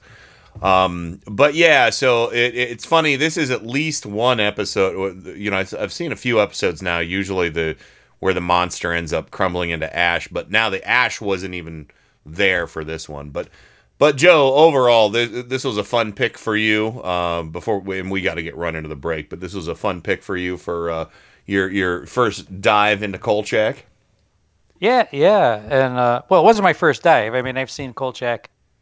You know, I watch TV after uh, Svengoolie. Oh yeah, that's So- right. That's right. So from I- from I- hell I it never saw this tomorrow. episode. Yeah. Oh, good, good. So, and again, you know, you you can tell uh you can tell Bob all about it, and you know, ask. Oh, him I ab- already did. Oh, you did? already- Did- well, did Yeah, you had uh, ask fun. ask to borrow his uh his uh, encyclopedia of dog prints? I wouldn't even mention it to him because it would put him in a very bad mood. All right, Joe, all right, Joe. For so for some fun classic TV, uh, you give this a, a recommendation. Um, Oh yeah, I, you, you know, I, I on uh, I'd give it five diamonds. five Yeah. diamonds. All right. Five gems. All Yeah. right, all right, and a star Five sapphire. Yeah. All right. Well, I'll tell you what. We're going to the break right now. When we come back, uh, we're going to get into the episode that Miles chose, uh, and that one what was it, is Demon and Lace. Yes. All right. So, all right, where you can hear this clip. Well, there's no law against dropping dead. Yep. we'll be right back with more. It came from Cleveland right after this. Brand new mythical moment uh, from Adam Hebert. And the robots answer Michelle's question tonight.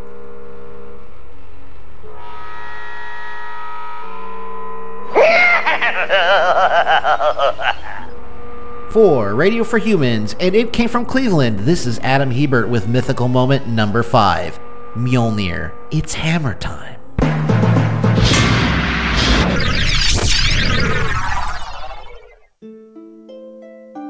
Mythology is full of legendary weapons and objects. There's Excalibur, the sword of promised victory, wielded by King Arthur. Zeus had his lightning bolts. Japanese myth has the sword Kusanagi, one of the three heirlooms of the imperial family. Perhaps one of the most famous mythical weapons is Mjolnir, Thor's iconic hammer. And this is the story of where it came from. One day, Loki had the perfect idea for a great prank.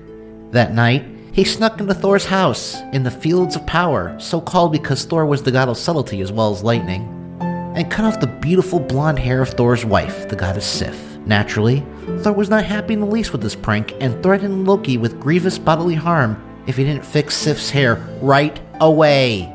Since Thor was super scary even before he had a legendary weapon of mass destruction, Loki promised he would and went to Svartalfheim to seek the help of the dwarves, the finest craftsmen in all the Norse universe. He found the sons of Ivaldi, said to be the best among the dwarves, and asked them for a huge favor. He asked them to craft new hair for Sif, as well as some other presents to try and get the Aesir to forget the whole hair cutting joke. They took the commission and created three magical items. First was hair made of gold for Sif, which looked, felt, and grew like the real thing. Second was the ship Skidbladnir, a magnificent ship for Freyr that could be folded up and stored in a pocket. Third was the spear Gungnir, for Odin. When thrown, it would find its target, regardless of the strength or skill of the one throwing it. Loki, grateful to have had his fat pulled out of the fire, took the items. And as he went back to Asgard, thinking about how he wouldn't be pulverized into a fine powder, an idea came over him. Why settle for three gifts for the gods when he could get more? And so he sought the dwarf brothers Atri and Brock. He tells Brock about the great swag he just got from the sons of Ivaldi, and he wagers his head that Atri cannot make better things. Brock, eager to see Loki's arrogant smirk wipe from his face, agreed. The brothers got to work, with Brock working the bellows while Atri forged. As they worked, Loki assumed the form of a gadfly and flew into the forge. Atri worked hard, and as he prepared to pull his first object out of the fire, Loki stung the arm of Brock to get him to stop working the bellows. But Brock ignored it, and Atri created the golden boar Gullinbursti for Freyr. They then got back to work, and Loki struck, this time on Brock's neck. But Brock continued his work, and Atri produced the gold ring Draupnir for Odin, which would create eight copies of itself every nine nights. Loki, realizing Atri was on a roll, knew he was done for unless he did something. This time, this time he bit Brock above his eye, causing blood to cloud his vision and forcing him to stop working the bellows to wipe it away. Atri pulled from the forge a magnificent hammer, although the handle wasn't quite as long as it should have been because of the bellows issue. Convinced of his victory, Loki and all the dwarves went to Asgard for the judgment. The gods were impressed by the work of the sons of Ivaldi without a doubt. However, when Thor picked up the hammer Mjolnir and gave it a few test swings before grunting and saying it would be a magnificent weapon for him, the gods decided that Brock and Atri had won the bet. Atri demanded Loki's head, and Loki said he was happy to surrender it, provided Atri could take it without harming his neck, which hadn't been part of the bet. Atri, grinning ear to ear as he produced a needle and thread, said he had an idea, and Loki found his lips sewn shut for at least a little while. And so everyone was happy. Sif had her hair, Thor had a weapon, Odin finally had a few moments of silence from Loki, which was the greatest gift of them all. For Radio for Humans, and it came from Cleveland, this has been Adam Hebert with your mythical moment, reminding you that it's all fun games until someone has their lips sewn shut over a bet. Back to you, Kenny.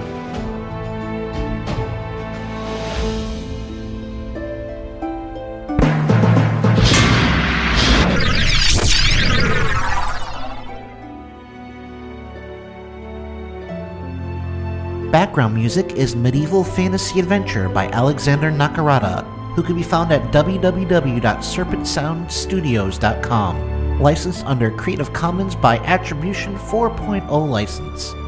Thanks, Alexander.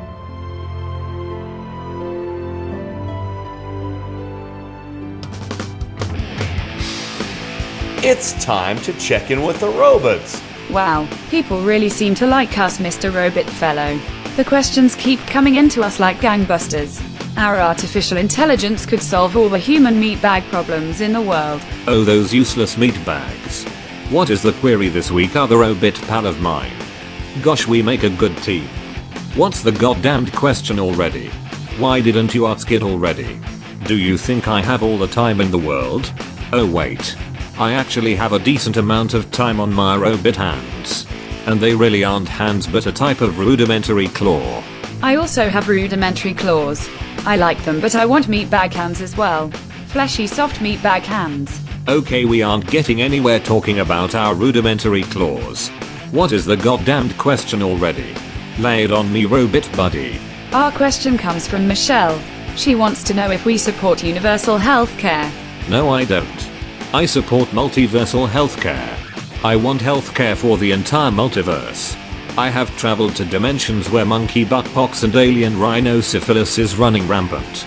Not to mention goofy blisters. Goofy blisters are a scourge across all realities. They grow on the skin of the perineum. It's goofy. And blisters. The multiverse needs help. Tax the hell out of time travelers and extraterrestrials. We can do this. Yeah, okay, whatever hippie. I support local. I want solar system healthcare. I want to take the temperature of your anus and make sure your Venus isn't covered in crab nebulas, and we're going to put Pluto on the scale and make that little boy planet again. Oh, the good old nine planet days. You just cool your jets. We can walk and chew gum at the same time here. My multiversal healthcare plan also covers solar systems. Have you been listening? I hear you flapping your rudimentary jaws and watched you waving your rudimentary claws like some tree hugging weirdo, but you won't even mention the temperature of your anus. Your plan is full of holes just like your anus. Plan is full of holes. I mean, holes as in gaps as in openings that need to be filled because your plan neglects those holes and you shouldn't do that. Your anus. Pay attention to your anus. Shop local. Would you look at the time? My goodness. I sure hoped we answered your question in a super cool way. Keep them coming, meat bags. How do you flip off meatbags with rudimentary claws? I can't figure it out. Your anus. Would you please goddamn stop now, please? Oh, those wacky robots. Thanks so much. Be sure to send your listener questions to Kenny Pick for the robots to answer.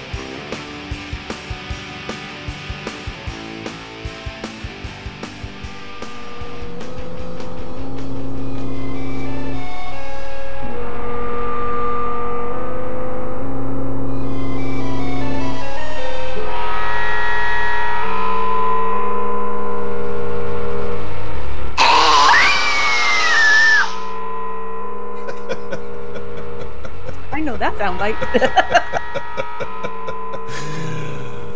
I uh, those robots, man. I can't wait for the all robot special when we take a, a night off. We'll um, or just put it in rotation. But once there's enough robots to fill three hours, I will make a special.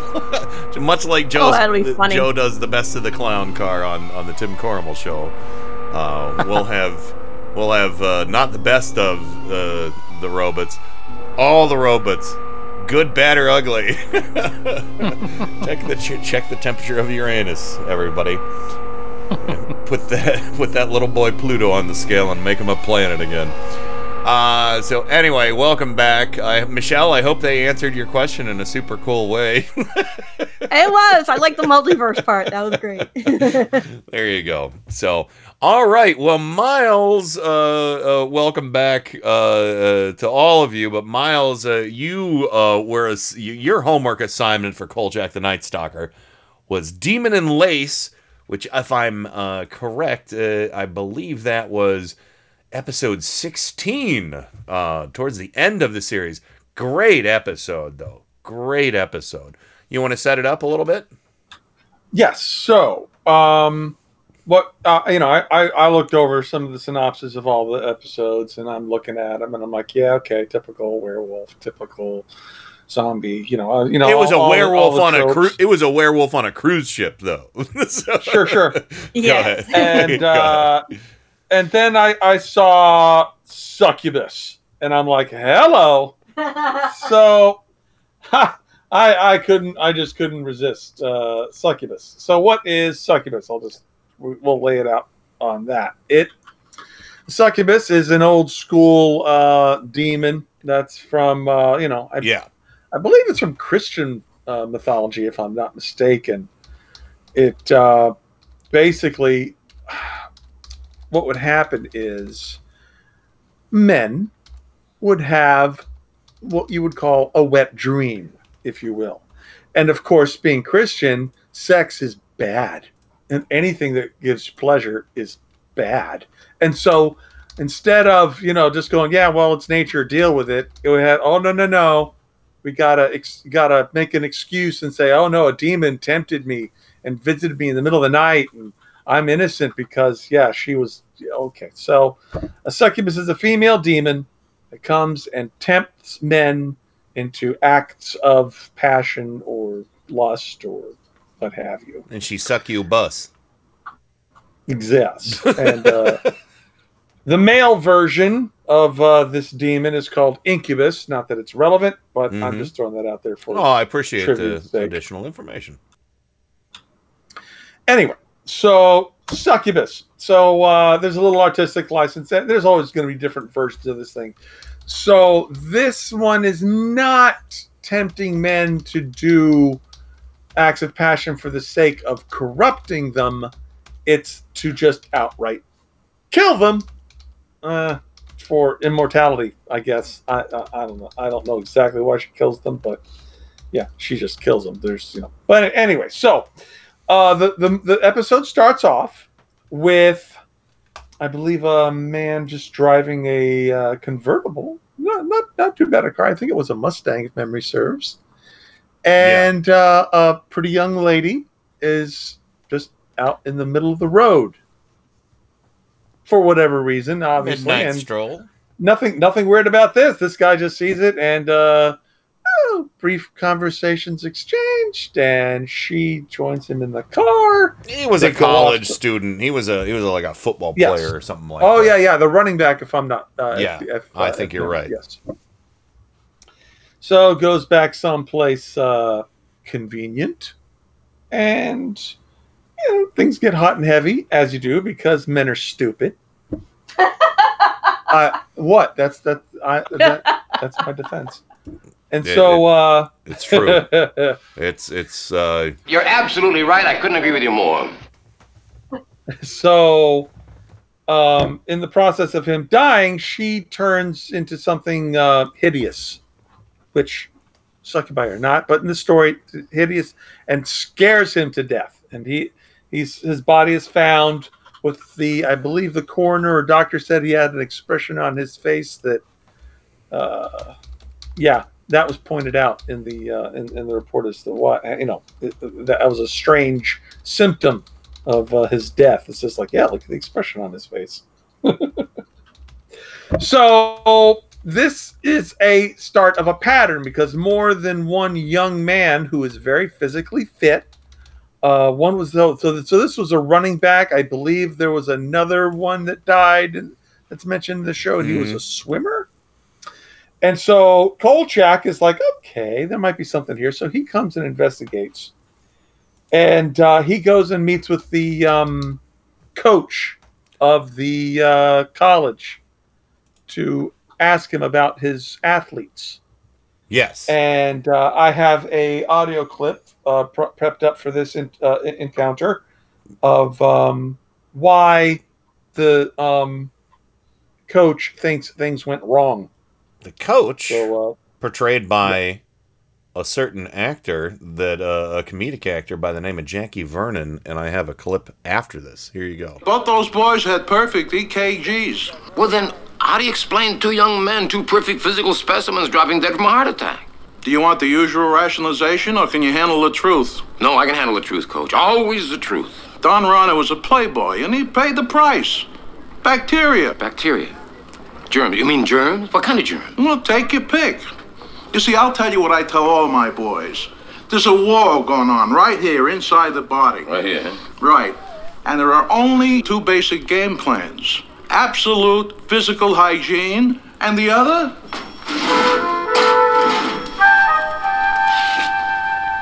Tuna fish? Tuna fish. Oh my! So apparently, there's something dangerous about. Okay, we'll we'll we'll just uh, yeah the uh, yeah, I I don't even know. tuna fish. Yeah. Yeah, yeah. So yeah, that I guess that's I don't know. Well, Anyway, I, so I, I got something just real quick for you, Miles. Um, uh, the, when I heard this guy's voice, I was like, "Wait a minute, who the hell is that?" And then it clicked. Even before I looked up who the actor was, I looked at Susan and I said, Happy birthday! hey, I said my first words. But but snowmen can't talk. All right, come on now. What's the joke? Could could I really be alive? I mean, I can make words. I can move. I can juggle. I can sweep. I can count to ten. One, two, three, four, five, nine, six, eight. Uh, well, I can count to five. So yeah, that guy who played the coach talking about tuna fish was Jackie Vernon, who played Frosty the Snowman in the Rankin Bass animation. Um, so there you go. Another classic Christmas movie. Uh, uh, Yeah, two Christmas mentions in uh, May on May seventh. it came from Cleveland, but go ahead. So uh, so right, back so- back to the story.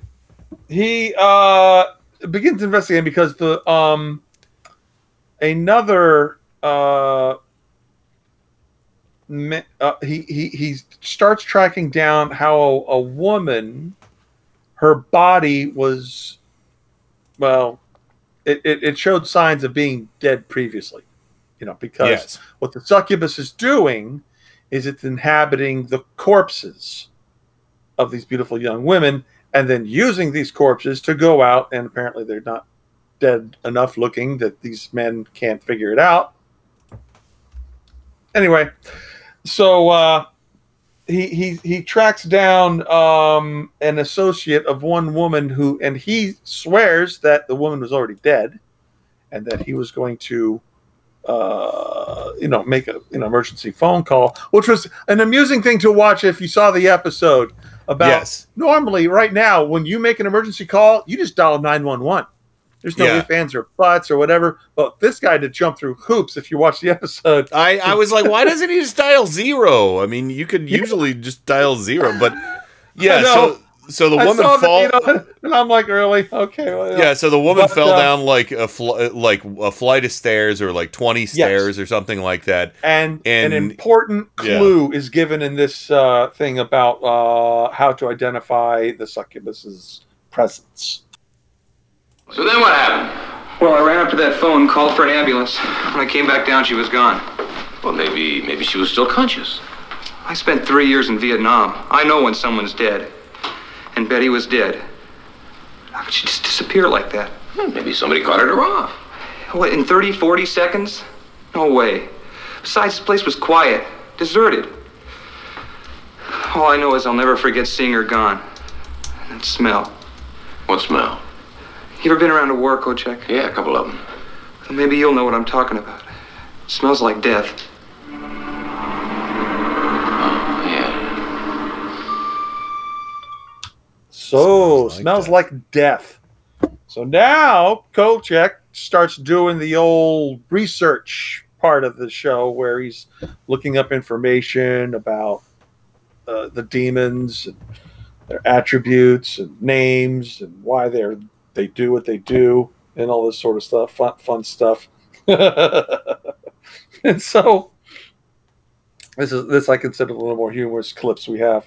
Oh yeah. So um, I I pronounced it Asmodeus, but he pronounces it differently. I don't know if I'm wrong. I'm probably wrong. I, I that's just how I read it. Asmodeus? Yeah, as Asmodeus. Yeah, that's, It- it's like what is that Latin? I don't know. Anyway, yeah, so I think so.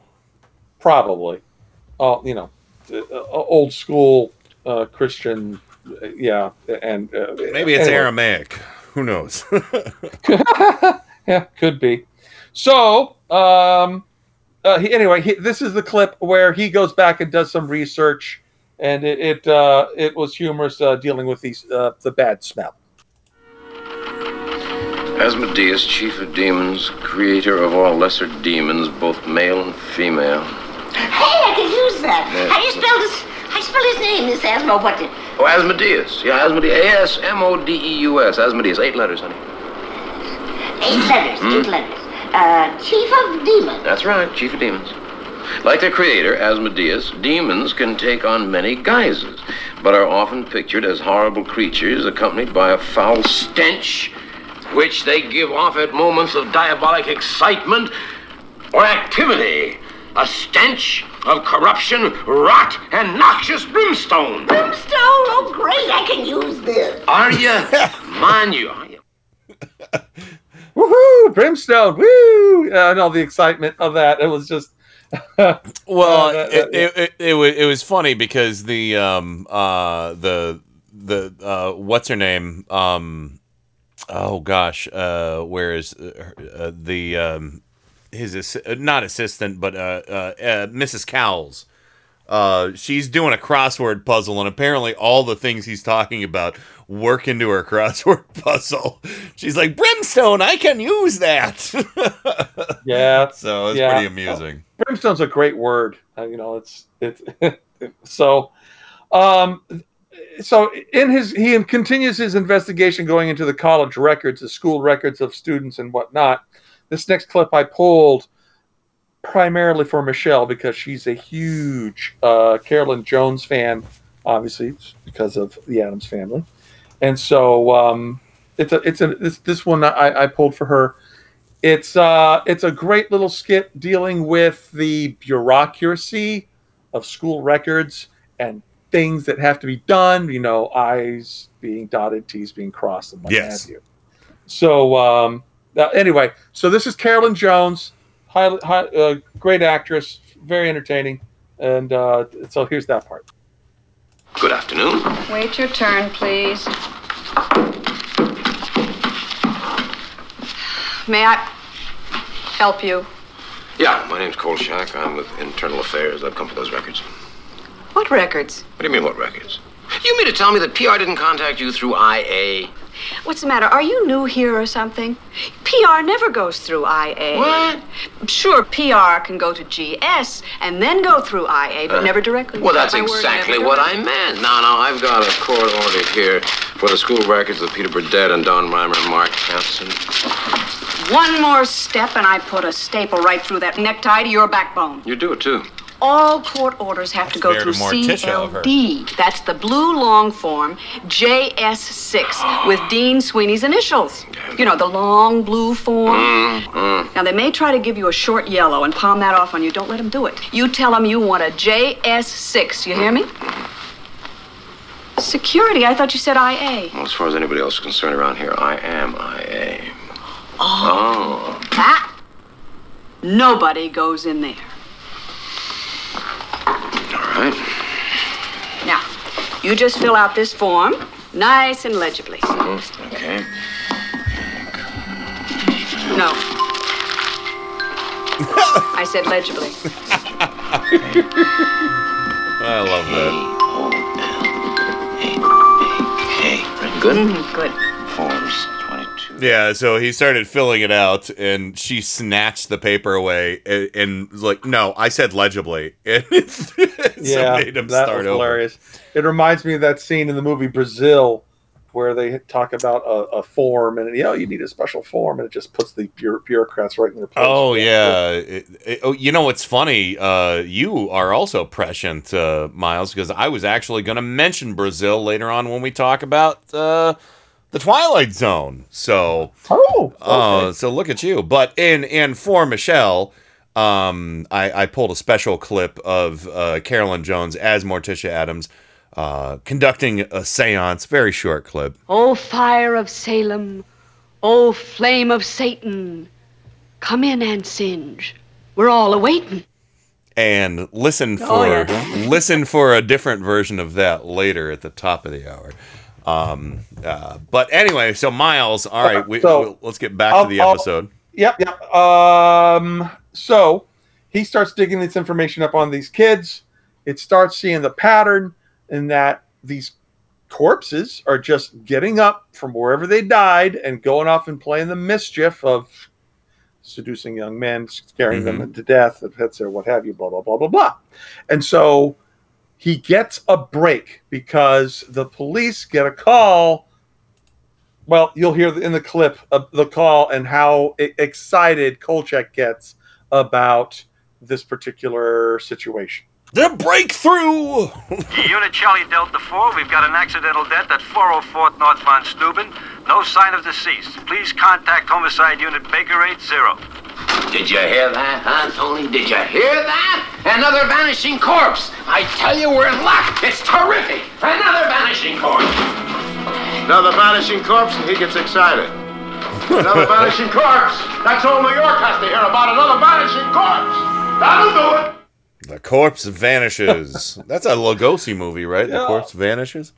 Oh, Um, the a vanishing corpse! How exciting! So yeah, so anyway, Kolchak gets his heart on for this and takes off to go track down the corpse because it's got to be somewhere. Damn hard. Sorry. Very hard, yes, indeed. So he goes after um, a, a, a character he already investigated earlier in the show, and that's this professor that is working on a cuneiform tablet.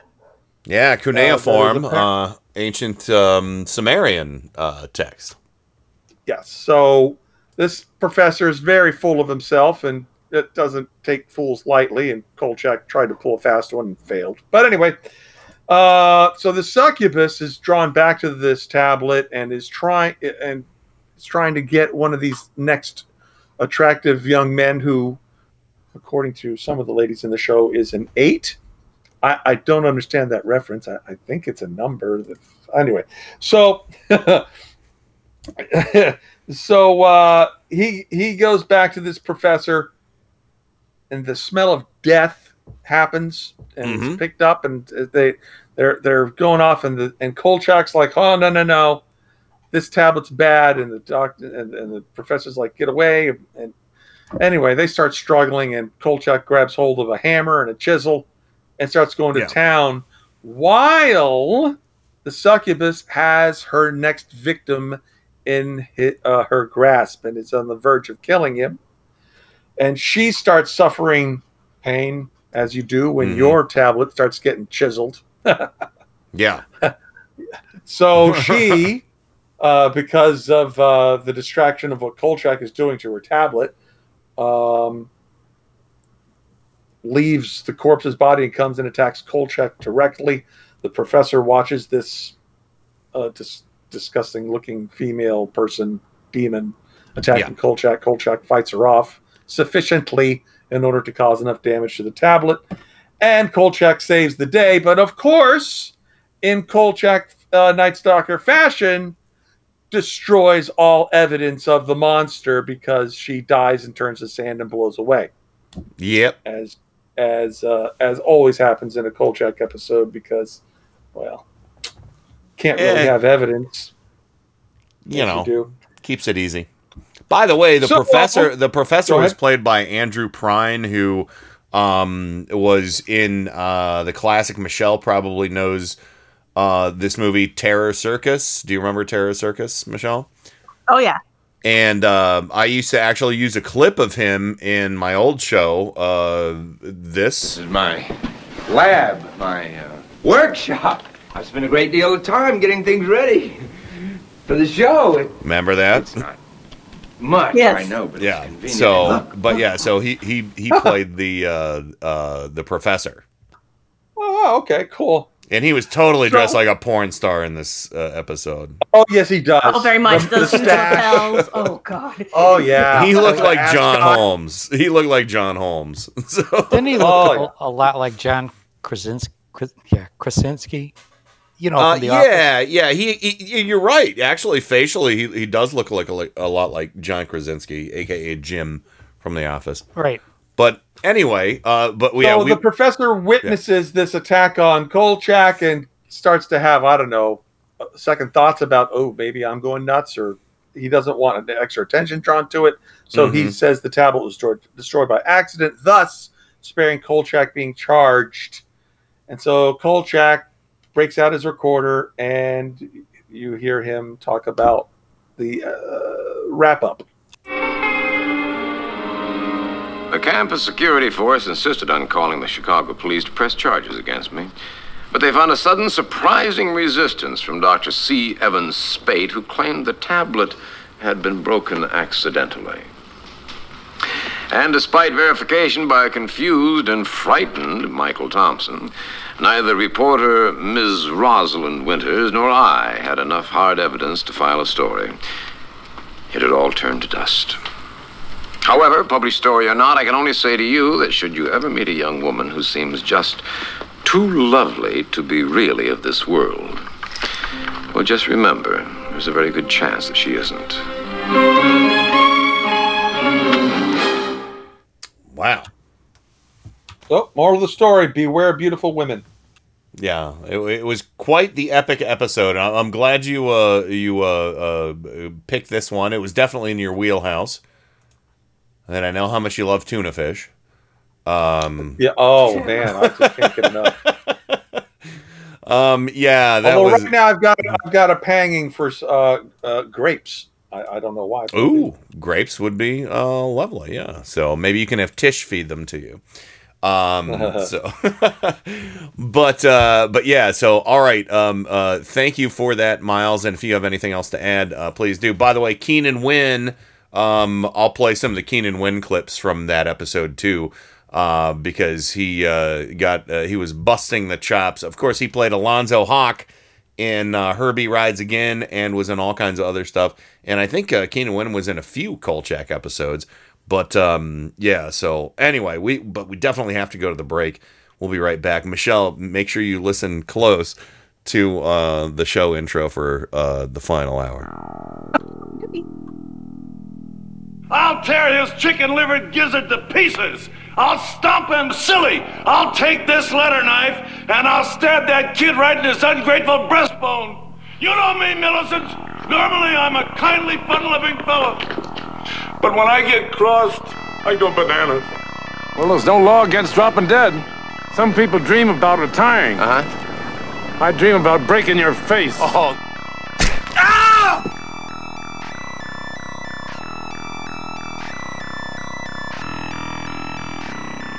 And now, on with the show. It's going to be a good night. It came from Cleveland, Ohio. A land of strange rituals. The savage horrors of fearsome mutated beasts. Back from the dead. Kept alive by experimental science. Science runs amok when human beings tamper with unknown forces. Cut the power! Now, at last, the real shocking story can be told. We are giving you all the evidence based only on the secret testimony of the miserable souls who survived this terrifying ordeal. A nightmare combination of shock and terror, and you're invited. Finish unto you something evil. O fire of Salem, O flame of Satan. It came from Cleveland. We're all awaiting. Not recommended for impressionable children. Oh. Michelle meets Tish. So Oh, oh, yes. Nice. I, I, I, I found that clip and I was like, it has to be done. So, uh, welcome back to It Came From Cleveland, our big Kolchak blowout on the show tonight. And we have one more episode to uh, discuss, uh, which Michelle will lead. Uh, but of course, welcome back to Joe and Miles. Hello, fellas.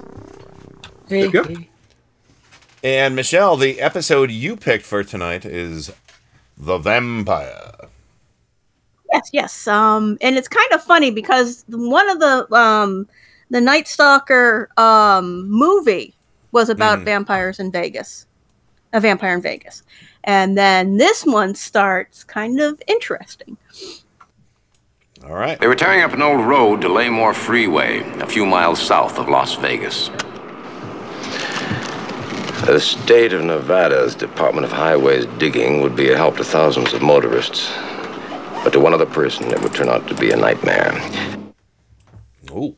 Yeah, so, so basically, you got this uh, young woman driving a car. I think she's a stewardess, if I remember correctly. Um, and she gets a flat. And as she is going about trying to change the flat, um, something really creepy happens. Uh, hands start coming out of the gravel in the roadwork. It's so and she cool. freaks. yes. it's uh, it's one of the best effects on on the show. That was I think this this episode is probably the first one I saw on Me TV when uh, on the Sci-Fi Saturdays, and uh, I was just enamored. But uh, are we ready for uh, clip two? Um. Well, do you yeah. Basically, you know, things kind of go on a little bit. Um. Then, uh, you, p- the police think she's nuts. So then a uh, a woman's walking down the street. Somebody pulls up in a car beside her, talks to her. She gets in the car. Then they take her back home, and um, a rumble ensues. 12:30 a.m. Linda Courtney returned home early with a splitting headache to the apartment she shared.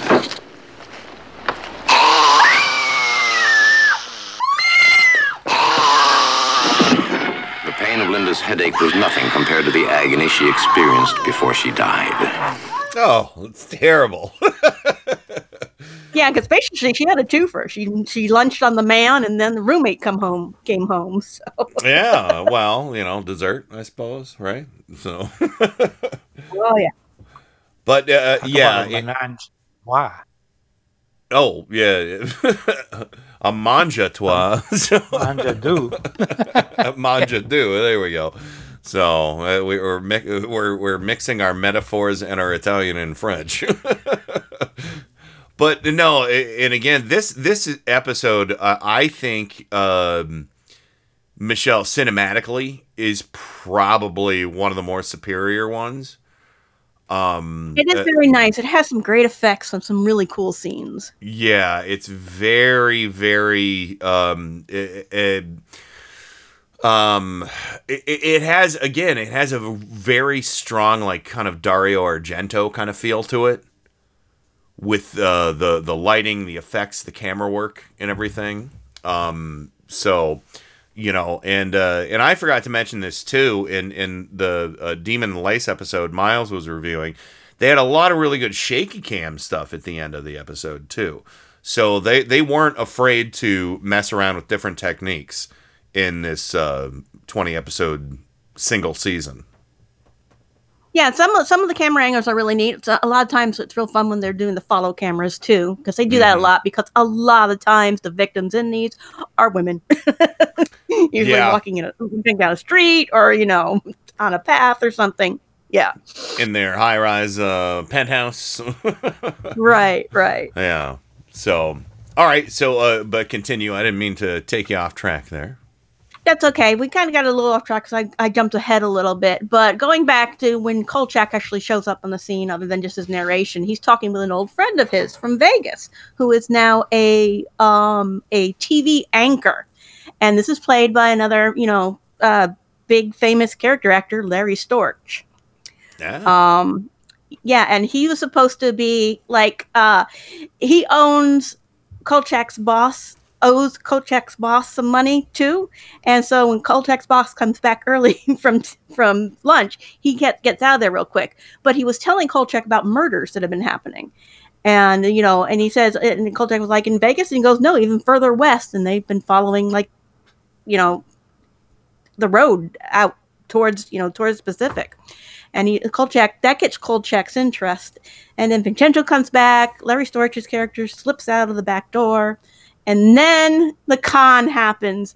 Um, it turns out that Vincenzo wants somebody to go out to California to, to, to Los Angeles to interview a guru, and of course the other guy there, um, I, I well, uh, Updike. His character's name is Updike. He's like the the, the society column guy, and uh, he wants to Mhm. go to Los Angeles really, really bad. But then Kolchak starts making up this crap about transcendental meditation and books he's read, and he goes, "Oh, well, no, no, Updike will do fine. You know, it's it's a beginner's. He, you know, he read the beginner's guide, so he should be, be able to do a passable." And Vincenzo's like, "No, Kolchak, you're going out there." it's so awful, such a disappointment, you know. Oh, and yeah. um, yeah, so he goes out there, but he wants to investigate the murders. So he he's out there and he um decides he's going to uh uh go inve- uh, go check out I think I may have got my clips messed up. Um play number 3 for me real quick. Sure. Tell me, did Mr. Mitchell have a couple of puncture marks on his throat, like that, like fang marks? You know the last nosy fellow who come through Barstow? Somebody done come out and punctured all his tires. yes, he did. Yes, it did. Yeah, so so that's he goes out to, to check out the murder that was on the road, and he comes up and he does this this this uh this this this cop with a dog, and uh, the cop is less than uh, pleased with all the questions Kolchak is doing, um, but because Kolchak did this instead of going to talk to the guru, he gets to the guru's uh place and finds out the guru's already left for Texas. And, you know, Kolchak is just going to be disappointed. And he meets a real estate agent that's working to sell the house because, you know, the guru is, is moving out. And um, he's uh the the the he, he- the the the, uh, the, the the the the representative of the guru leaves and he's talking to the real estate agent and she's saying oh yeah the guru's great it's all he's very low key you know they're all very you know they live in the now they don't worry about the future blah blah blah that Yeah. sort of stuff and then and then kolchak makes a comment about his boss Oh, I- this is this is gonna live in our cart forever. You should meet my boss. He'd turn Buddha into a chain smoker. Yeah. um, yeah it's just a Oh, and, and just real quick too about Larry Storch. Uh, he he's still alive, by the way. He's 98 years old, and uh, um, he was the um, the in the in the previous clip that you were talking about, and um, he was on F Troop, and of course he was Mr. Whoopee on Tennessee Tuxedo in his tales. So I did not know that. I did not Yeah, know he had that. Um, but the next voice we are going to hear is um, basically they they they they they, they found you know that, that, that he goes to to the police uh, a police press conference to hear what they have to say about the murders, and he has a little bit of an altercation with the lieutenant, and this is a voice everybody will recognize. I think. And I think uh, this is the one we were talking about before the show. And yes, I think I have a clip for you too. So here Very we go. cool. What's your name? Uh, Carl Kolchak. What are you doing here? I'm a reporter with the INS in Chicago. Yeah, well, we have enough homegrown reporters. All right. Now, if anybody doesn't recognize the voice, I'll give everybody a hint in the form of an audio clip. Might as well put on some music. All these weird gadgets, you think they'd give you a radio? What would you like to hear? What the hell was that? Do you wish further information on Silicon Valley? Hell no, I want to know who you are and how you're listening in. There's no reason for increased volume. I am scanning your interrogatives quite satisfactorily. I am the voice of Knight Industries 2000's microprocessor. K-I-T-T for easy reference. A KITT if you prefer. No, I don't prefer, and what's more, I don't intend to drive around in a car that talks back to me, so either Devon pulls your plug or you get yourself another driver. I am not qualified to overrule your wishes. Well, that's real good to hear, KITT. Because I don't want to hear another peep out of you until I can get a call off the Devons, so clam up. I'm going to listen to some good music and don't offer any suggestions. I'll choose my own. As you wish, Mr. Knight. But since you are still recovering from your ordeal and I detect we're in a slightly irritable mood caused by fatigue, may I suggest you put the car in the auto cruise mode for safety's sake? No, you may not. And that's final. Good night. Good night. I can't believe this. A car that talks back to me. Yeah, who would have ever thought there would be a car that could talk back to you?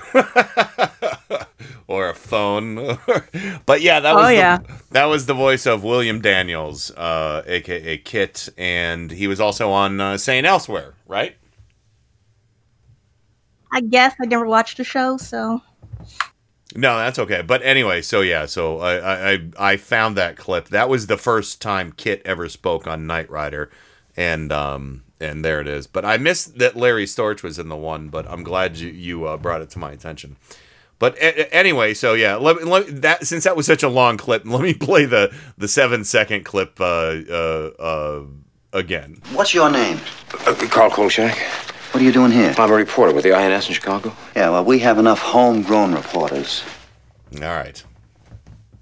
Okay, so basically, he, he gets to, you know, Kolchak's doing all the research. He's figuring out, you know, he's he, he's kind of thinking, you know, now, it, you know, Kat, it, that he knows who it is. It's a woman who had vanished three years ago. He knows she's a vampire because he's had experience with vampires before in the past. Nobody else will believe him, though.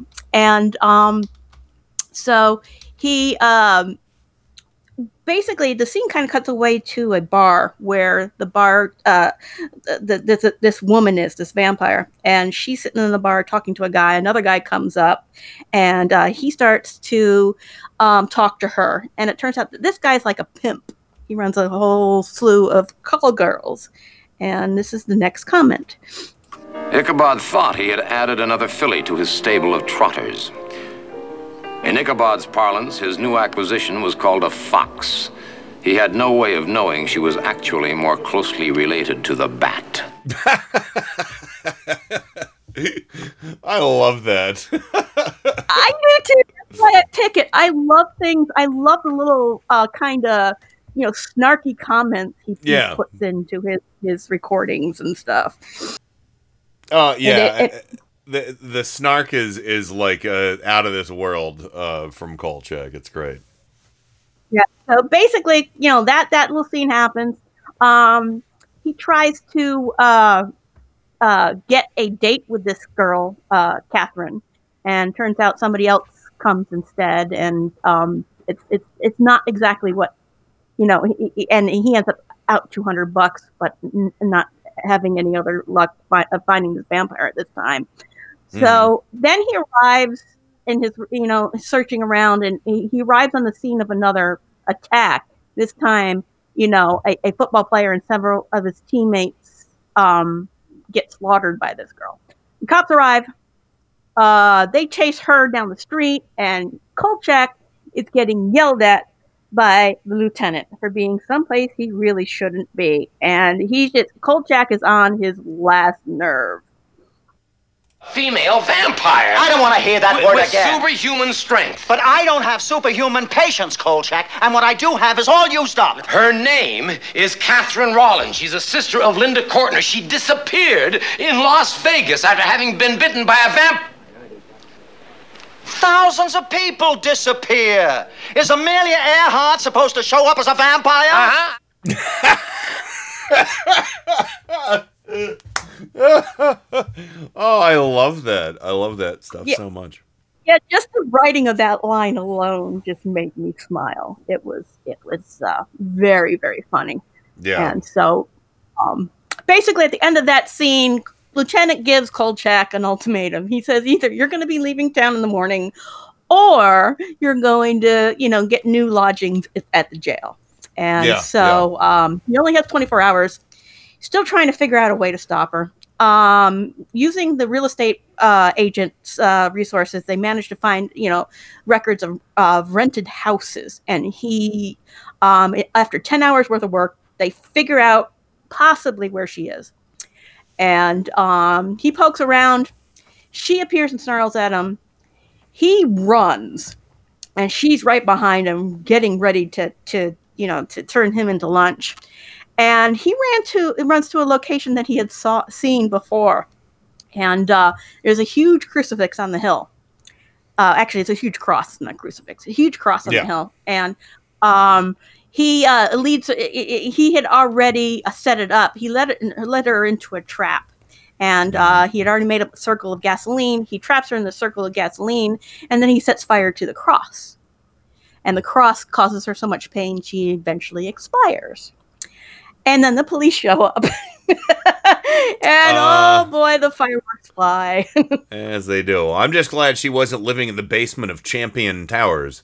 Um, so anyway. Um, but yeah, so uh uh clip eight. the end of the, the end of the show.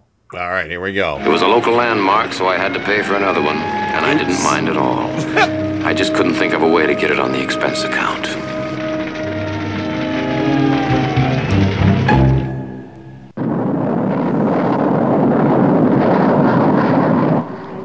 They booked me for murder, just like I thought they would. But then, after 12 hours, they let me go. They never did say why. But as I was sitting in Lieutenant Mateo's office waiting for execution, I happened to see a coroner's report on Catherine Rollins. I quote the coroner. The tissue structure of the individual appeared to be that of a female, species human, who had been dead at least three years. This is a medical conundrum for which I have no explanation. Oh, wow. Look at that. Nice little, nice little, uh, you know, tie up, and it, it gets him out of a murder charge. Oh yeah, yeah, uh, definitely. Uh, but she's been dead for three years.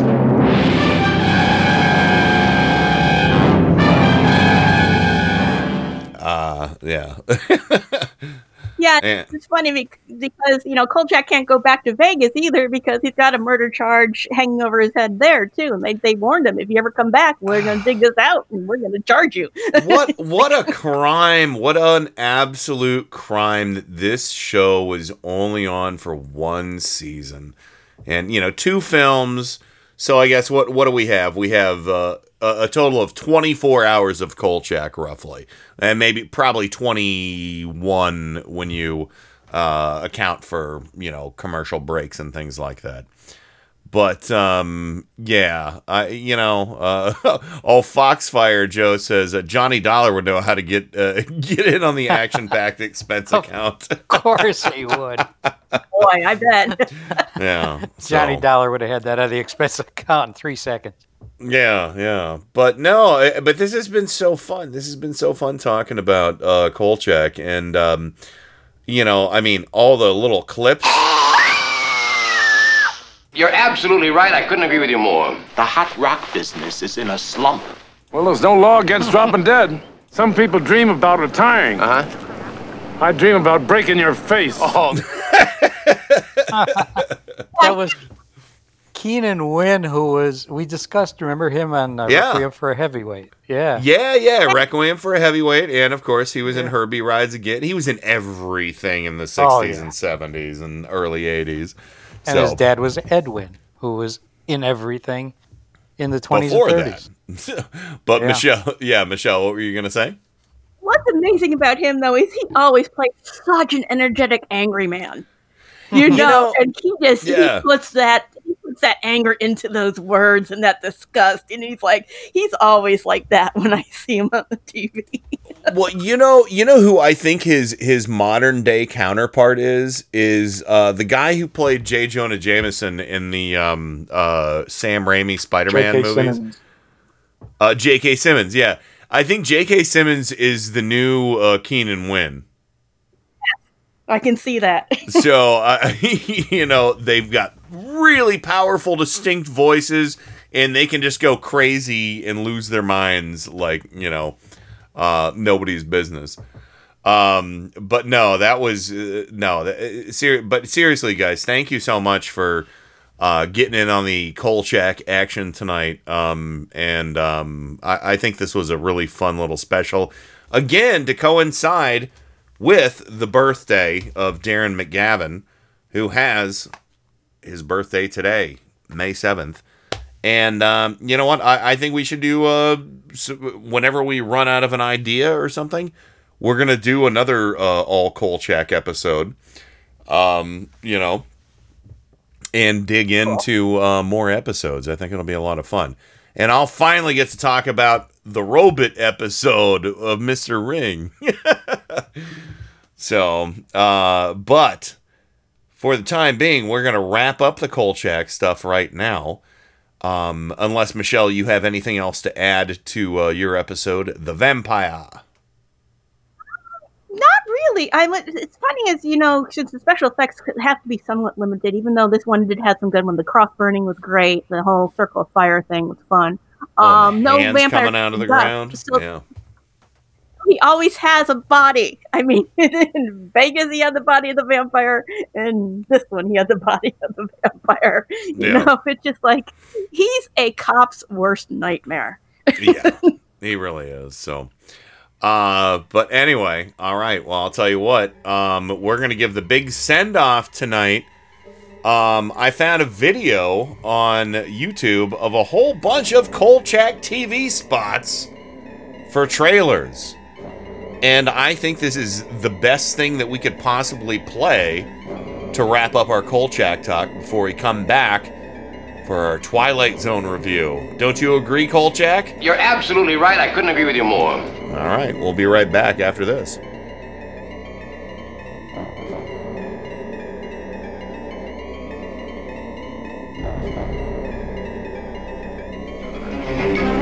Darren McGavin stars as Kolchak, the Night Stalker.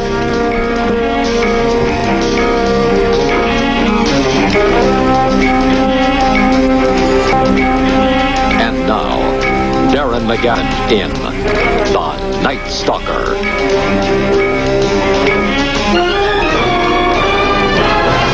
Introduce myself. My name is Kolchak of the Daily Chronicle.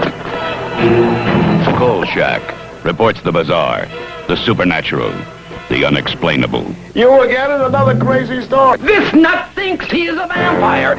You know what I call that? Irresponsible yellow journalism. He has killed four, maybe five women.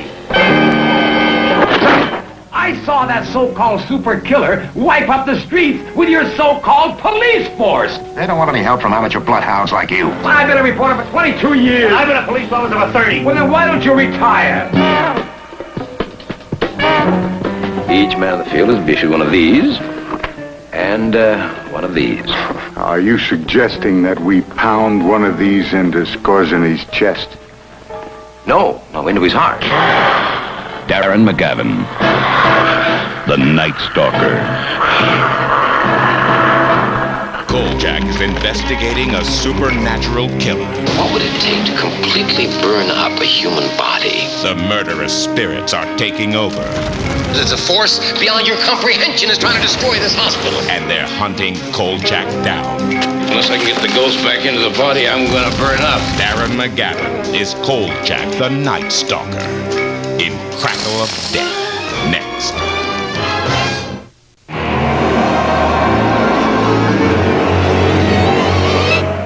We now return to The Night Stalker, starring Darren McGavin. Next week on the CBS Late Movie, a werewolf is a deadly opponent for Darren McGavin as the Night Stalker. All next week on the CBS Late Movie. Friday on the CBS Late Movie. Anyone can spot a vampire from 30 yards. Tell me, did Mr. Mitchell have a couple puncture marks on his throat? But Kolchak's got to get the one disguised as a pretty girl. And she's got a way of knocking a guy off his feet if he's not careful, which can be a real pain in the neck. The two victims that were killed in this apartment were killed for food by a vampire. A real one. Darren McGavin crosses one as the Night Stalker. Next week on the CBS Late Movie, Darren McGavin. If he's some deviant cousin of early man. Jamie Farr guest stars as a creature runs amok on the Night Stalker. Next week on the CBS Late Movie.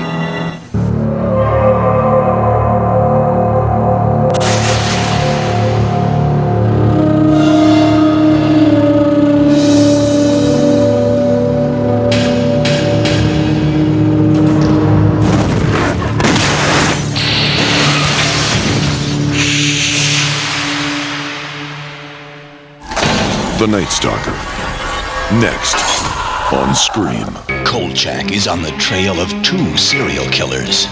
Kids are dropping dead on the campus. We're dealing with psychotics here. No, really. What sane person cuts out human hearts? The police want him out of the way, You want to take another trip in the police car, Kolchak?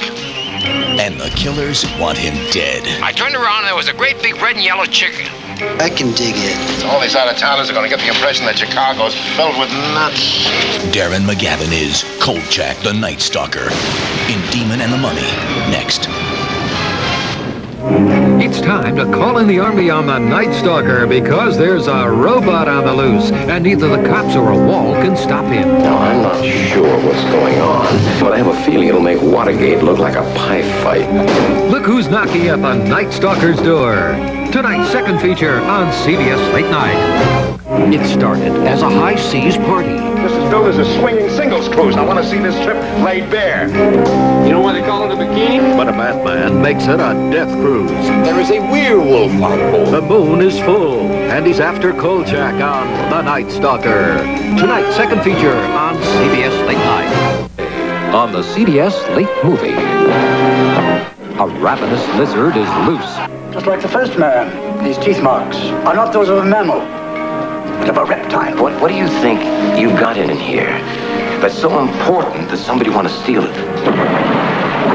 There is some kind of a strange reptilian monster out there. Well, I'll have to talk fast because it's after me. A fiery finish for Darren McGavin as The Night Stalker on the CBS Late Movie, a double feature. Darren McGavin stars as Kolchak, The Night Stalker.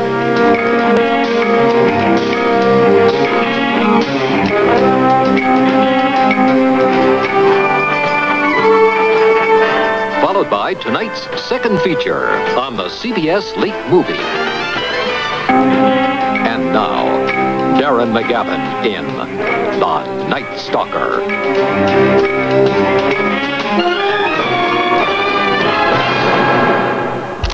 Among us, cursed with an eternal bloodlust. Friday, cross the threshold between the living and the dead. Dark thoughts, evil plans. In a cold Kolchak double feature. Then, beginning Monday, immortality is theirs to behold. See before you a man who's lived for centuries. During four nights of classic fear, the legacy of Dracula. As Bloodlust continues next on the Sci-Fi Channel.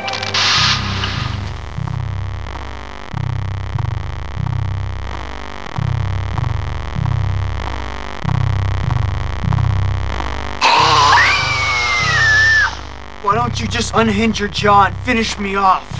After my Magnum PI. Oh, there's a little callback to our Cloris Leachman special from last week.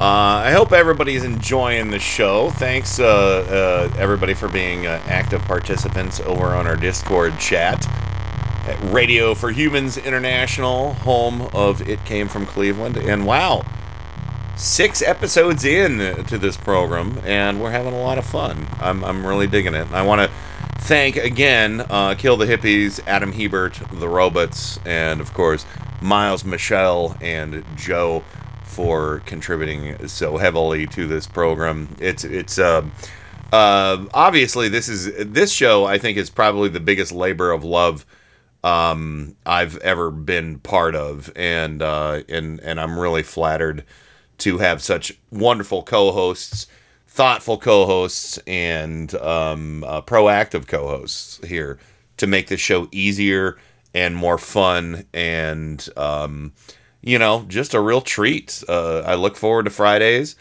and uh, and uh, thank you guys, thank you everybody, thank you to all of you and our listeners. It's it means a lot to me. I really like the, the, the just talking fun stuff, memories, um, you know, things that we love, things that, you know, people might, you know, who have not heard of them before might go out and actually check out because, you know, binge watching is, is a thing these days. And there's Mhm. lots of fun old stuff out there. Oh yeah, yeah. There's lots of good new stuff and lots of good old stuff, and uh, you know we we primarily focus on the old stuff here uh, because, uh, frankly, a lot of other people focus on the new stuff. So let's uh, you know let's do our deep dives and everything, and uh, w- w- keep uh, it, you know and and I love it because Joe, uh, you mentioned this the other day. Me TV is like looking at branching out uh, w- to have a, a sister station that will run um, uh, you know some of their early daytime programming in, in the evenings and uh, you know and you know throw some other stuff in which is really cool because I mean there's a you know antenna TV is great too. Um, uh, cozy is really great. There's a lot of great channels out there that um, you know uh, are playing a lot of really classic shows. And it's it's neat that you know we're kind of in a spot to where we can kind of pull back and relax and enjoy this instead of uh you know constant um uh, vomit from twitter and whatever you know Yes. Yeah, To- and uh, yeah, Me TV uh, did. In fact, I, I'll post the uh, article about them expanding, uh, and they will be carried on most cable uh, outlet. that's great Me That- TV, Me TV Plus. me tv And plus look at that Read all about it right there. Very cool. So, uh, and thank you for sharing that. So, all right. Well, um, uh, I, I suppose we should probably get into it before it gets much later. And again, he- uh, and Miles, you brought up Brazil earlier. I'm going to bring it up again. When we talk about, what are we talking about?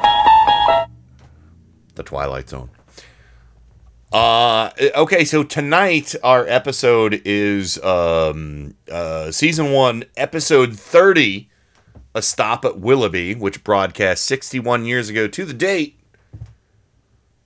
of this show. So here is the intro to it. Okay.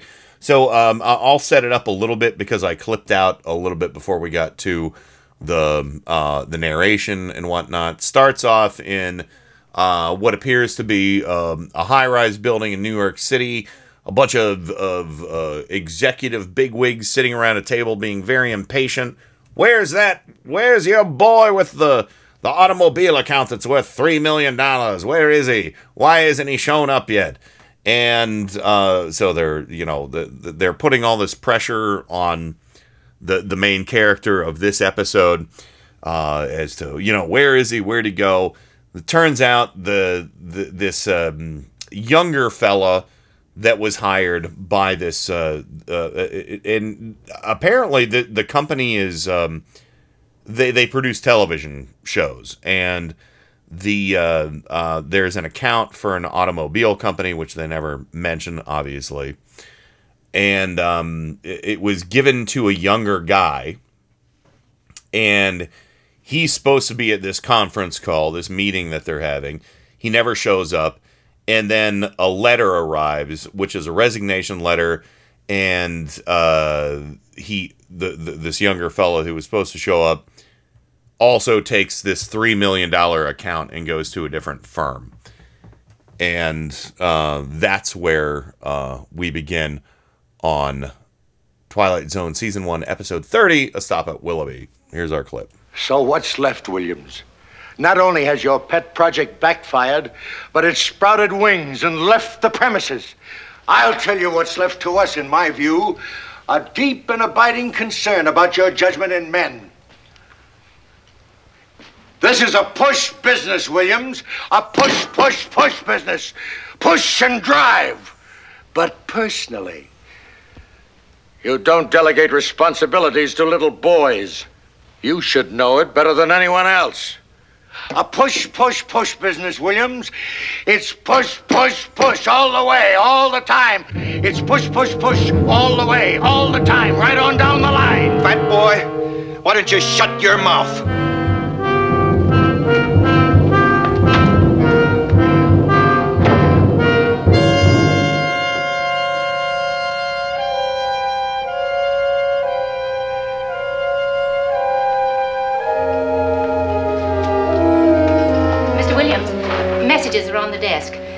Some hot coffee here. Can I bring you some? No, thanks. Or want anything at all?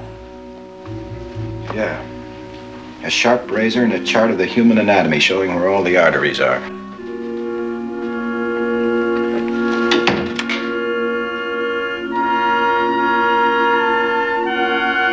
That was dark. yeah, bit. This is Gart Williams, age 38. A man protected by a suit of armor, all held together by one bolt. Just a moment ago, someone removed the bolt, and Mr. Williams' protection fell away from him and left him a naked target. He's been cannonaded this afternoon by all the enemies of his life. His insecurity has shelled him, his sensitivity has straddled him with humiliation. His deep rooted disquiet about his own worth has zeroed in on him, landed on target, and blown him apart. Mr. Gart Williams, ad agency exec, who in just a moment will move into the Twilight Zone in a desperate search for survival.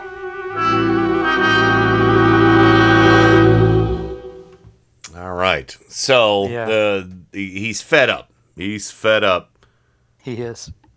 and uh, This could have been a, a precursor to the series Mad Men because one observation you notice in the boardroom there were all white old men, yeah, mhm. except for James Daly. And when he came out into the outer office, it was all women, secretaries. yeah, yeah. So, uh, and, and it was an ad agency. So maybe this is where they got Mad Men. Eh, eh, okay, yeah, that's that's right. So an ad agency. I I um uh was mixed up on that, but yeah, they obviously are are you know we're working on ad campaigns for television shows and things like that too. So, uh, but no, that's a great analogy, Joe. Uh, I, I I probably had that in the back of my mind. I didn't watch Mad Men all the way through, but yeah, that's um that's about it though. The decor is about the same. The city looked a little fake out that big picture window though. So and not a single woman in the boardroom. Uh, yeah. All, and can I get you a cup of coffee? Yeah, yeah. Oh, God. So, uh, all right. So Miles, um, uh, uh, you know, uh, after this, uh, the the the fella, uh, our our main character, um, he uh, commutes uh, to work via the train. Yeah, in a What- very comfy train and uh, with a very friendly conductor. Um, Conversation goes pretty casually and you know friendly, no no problems. And uh, in the process of, um, I, I believe he he dozes off, you know, closes the blind as his go-to move, and uh, and dozes off, and then next thing he knows, the conductor. Uh, calls out that uh, hey, uh, last stop, we're at Willoughby. You know, And it's a different up. conductor. And a different is a train. different conductor, a different train. yeah, the blinds are wood; they're not cloth or whatever they were. Yeah. Uh, yeah, It- it- everything very- looks different, and there's no snow. It's daytime; it's not night. All kinds of differences. Yeah. Seeing somebody, I don't know what the name of those bicycles are called, but it's somebody driving around a bicycle with the one big wheel that you ride, and the I think I think the uh, technical name is Death Trap, uh, Miles. Um, Yeah. so- but yeah, the the old timey bicycles. Yeah, he and there's like pavilions and you know uh, women wearing um, uh, what, what do you call those, Michelle? The big uh, underskirt things with the big hoops in them and everything. Petticoats, petticoats, right? Lots of petticoats. Yeah. yeah, petticoats, kids playing, you know, like caveman games, you know, rolling cans down the street and stuff, whatever. Uh, going fishing like Huckleberry Finn, and uh, yeah, and and so Michelle, he he kind of a few times slips in and out of this dream. Yeah, he does. Um, yeah, um, it's basically like he's looking at a town that's back in 1888. Um, very low, very low, uh, uh, slow pace, country type living. A lot of white Yeah. people. Yeah, and and and he wakes up, you know, after the train does a jerk, he wakes up and you know he realizes he was just dreaming it, and he says, um, he asks the conductor, "Have you ever heard of a place called Willoughby?" What the conductor says, "No, not not. There's no Willoughby on this line." And so, um, we also find out now, uh, as he gets home, you find out that his wife is not a nice lady. she is selfish and just a mean, mean person. And she starts, you know, laying into him at his about his performance at the office and blah blah blah. Yeah, she she's uh she's uh uh, well actually I have audio of when he got home. No. I kid. So he screamed Yeah, like one a of- one of- girl. yeah, one of her lines is, you know, he's uh she she she has the miserable tragic error of having been married to a man whose big dream in life is to be Huckleberry Finn. Mm-hmm. Oh, and by the way, there is a Willoughby, Ohio, um, just real quick, that is famous for uh, birthing a uh, one Tim Conway from the Carol Burnett show, and of course uh, worked with uh, um, Ghoulardi here in uh, Cleveland as well. But yeah, so uh, so he gets home and he, he's looking for some comfort, and he can't get it and uh, he, he uh, uh, uh, I, I guess Joe from there, he just has to go back to work the next day, right? Yeah, he can't even get fired. That's the bad part. Yeah, because in the beginning he called the listen here, fat boy. Fat boy, why don't you just shut your mouth? yeah, and and he gets a call and says, "Well, all's forgiven." He he, you know, just was like, "Nah, that's fine." Yeah, but he he said, well, you know, they can't fire me because they know if I go to a competitor, I'll take all my, you know, advertisers with me. Mm-hmm. So you know, he sort of had them over the barrel too. But you know, it was like push, push, push, push, push, push, Williams, push, was an- push, so annoying. Oh, he was, an, yeah, he he needed killing that boy. So um, yeah. Yeah, you know, some people dream of retirement. Some people dream about retiring. Uh huh. I dream about breaking your face. Yeah.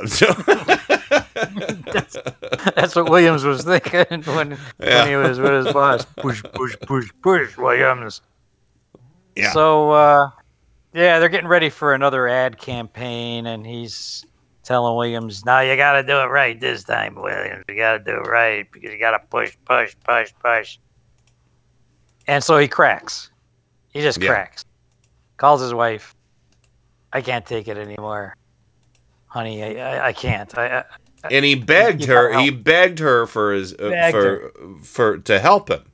support support Yeah. you know spousal support like give me some support here i, I got to get out of this rat race Yeah. you know i don't want to push push push anymore and she hangs up on Yeah.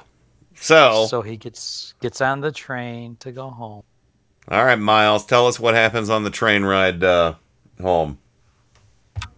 Right. So he goes and uh, talks again and has another t- sleeps as he does, and uh, finds himself back in uh, Willoughby. And he's like, "Huh." And but uh, the first time he kind of just saw all this stuff, the train rocked, and he found himself back. The second time, he um, he he, he sees it, he starts to panic a little bit, and he starts chasing after the conductor and yelling after the conductor, The old timey conductor, the Willoughby the old timey conductor, to ask him, I guess, the question like, "Where where am I? Where's Will?" Uh, uh, he, he's confused, Mhm. but in the process, the actual conductor wakes him up, and uh, so yeah, he wakes up and uh, and he's loses Willoughby. And is it then that he talks about uh, saying that next time he'll he'll permanently stay? He, he at some point he says something like Uh, that. you know, in the show. I, I I don't know uh, exactly, um, but um, this is, and again, this is where I want to bring in the parallel to uh, Brazil because Brazil, you know, Sam, the main character in Brazil, was all you know, he was being overwhelmed by paperwork and bureaucracy and things like that, and he was finding escapism in his dreams where he could fly, and you know, he had this dream woman and things like that. And I also want to. Uh, there, th- I think this episode has a parallel to another Twilight Zone episode, which actually was a short film that was adapted to the Twilight Zone called. Uh, I think the uh, it was called the Incident at, Owl Creek Bridge. Do you guys remember that Okay. one? Um, it was a, a man. Uh, uh, I forget what side, what army he was in during the Civil War. Was about to be hung off of a bridge, and then the rope snaps, and then he swims upstream and goes back home to see his family and everything. Do you remember that? Um, but uh, but so uh, to me, I, I'm watching this episode and I'm seeing shades of of that, and and again Brazil, which came much later in the '80s, Terry Gilliam film. Um, but uh, but yeah, where where it goes from there doesn't necessarily matter. I have the the ending clip of the show after what happens, but um, Michelle, do you want to you want to pick it up and and wrap it up for us on um what happens? It it it, it, comes to a point where the old timey conductor he falls asleep. Here's the old timey conductor saying, "Next stop, Willoughby. Next stop, Willoughby." Yeah, and um, and this time the conductor actually beckons him towards the door. Um, Yes. and uh, Williams is like, um, he's like, he d- hesitates just a moment, but then decides to head, and he leaves his briefcase in his seat, follows the conductor, steps off the train. When he steps off the train, he's greeted by the kids, by people. You know, like everybody Mhm. seems to know him here Yeah. and uh, they're all really glad he's there and you know he, he talks about the kids and they're fishing and you know maybe he'll join them tomorrow and stuff like that Oh, there's lots of fish biting, mister. Don't worry, you'll catch your fiddle. Whatever. yeah and, and this is like this is you know he's he's happy he's smiling Yeah. the it's like the cares have just completely um you know fallen off his shoulders Mhm. and um then they focus on the clock at the train station, and the pendulum is sl- slowing, uh, it's um, swinging back and forth, and then it fades into a swinging lantern of a train engineer. And, you want to take it from there? this is where the clip starts. Just jumped off the train, did he? Shouted something about Willoughby, then ran out to the platform, and that was the last I saw him. Doctor says he must have died instantly. They're going to take him into town for an autopsy. Funeral parlor there sent the ambulance. Poor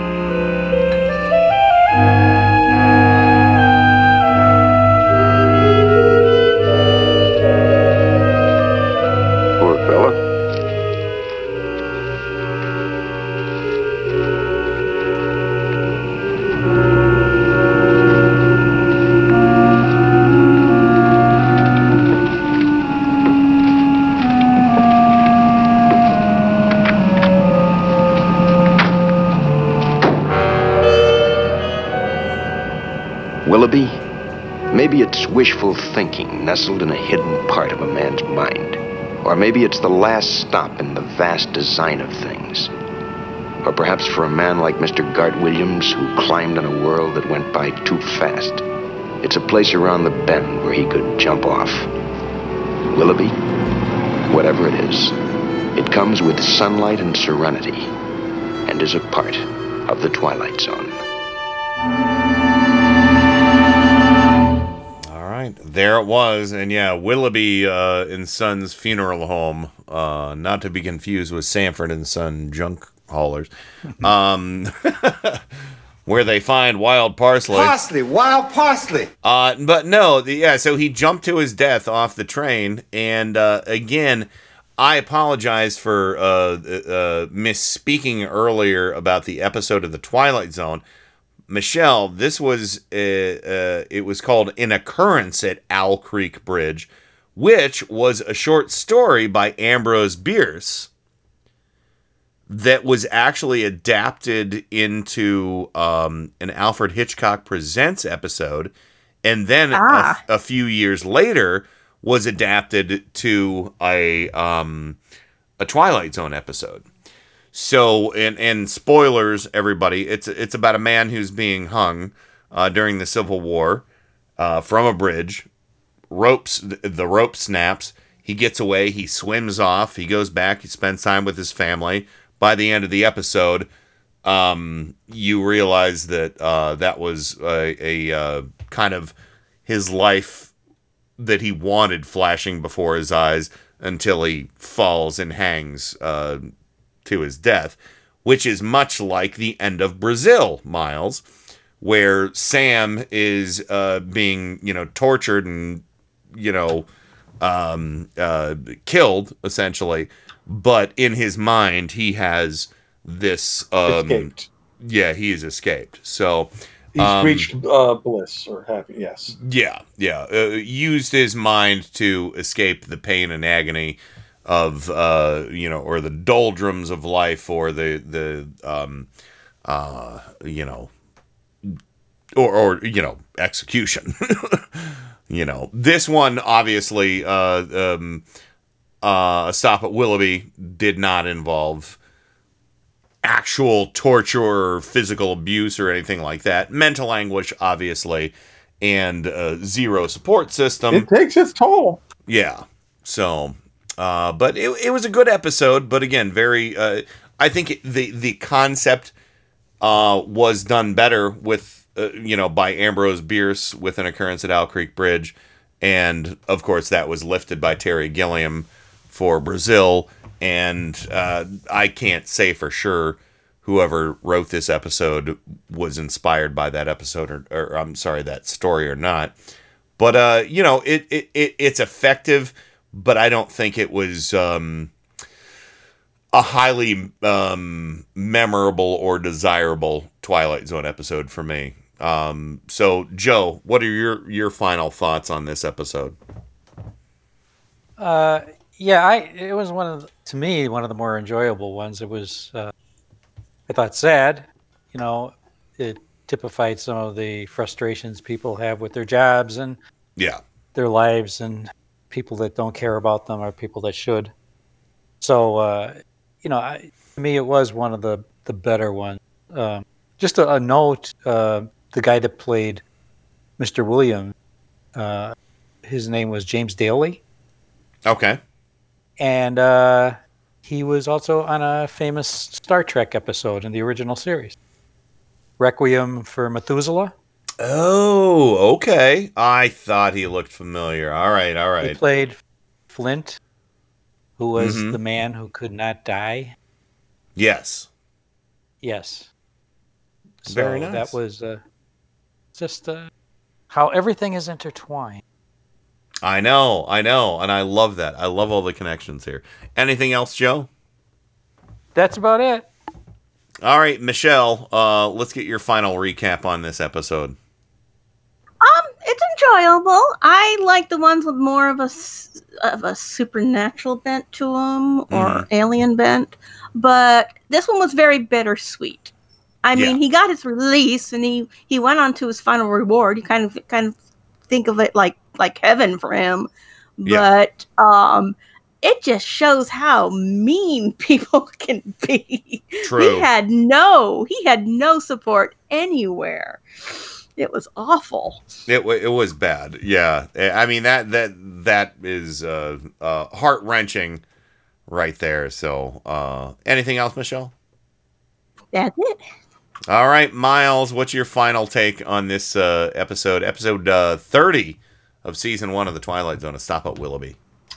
It is um, a, a classic warning tale of the toll that stress can take on a person's life. And, uh, you know, happiness is key. If you don't have happiness, the rest of your life is just going to suffer for it. So um, try to avoid stress, people. It, it's a killer. Yeah, it is. So, all right. Well, and I guess my final two cents is, you know, not one of my favorite episodes, a good episode, but that's the great thing about the Twilight Zone is there's literally something for everybody when it comes to tastes in uh, shows. And uh, I'm looking forward to the episode that we do next week. And let me see if I have it written down. I'm sure I do.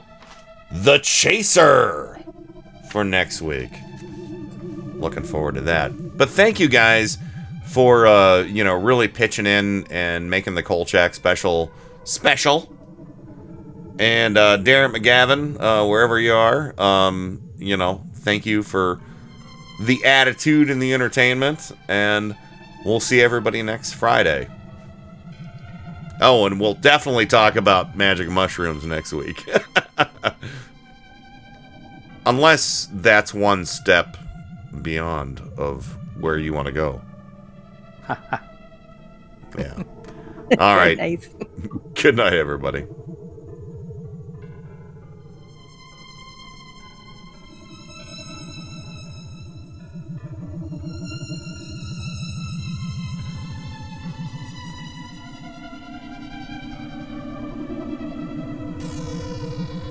You're absolutely right. I couldn't agree with you more.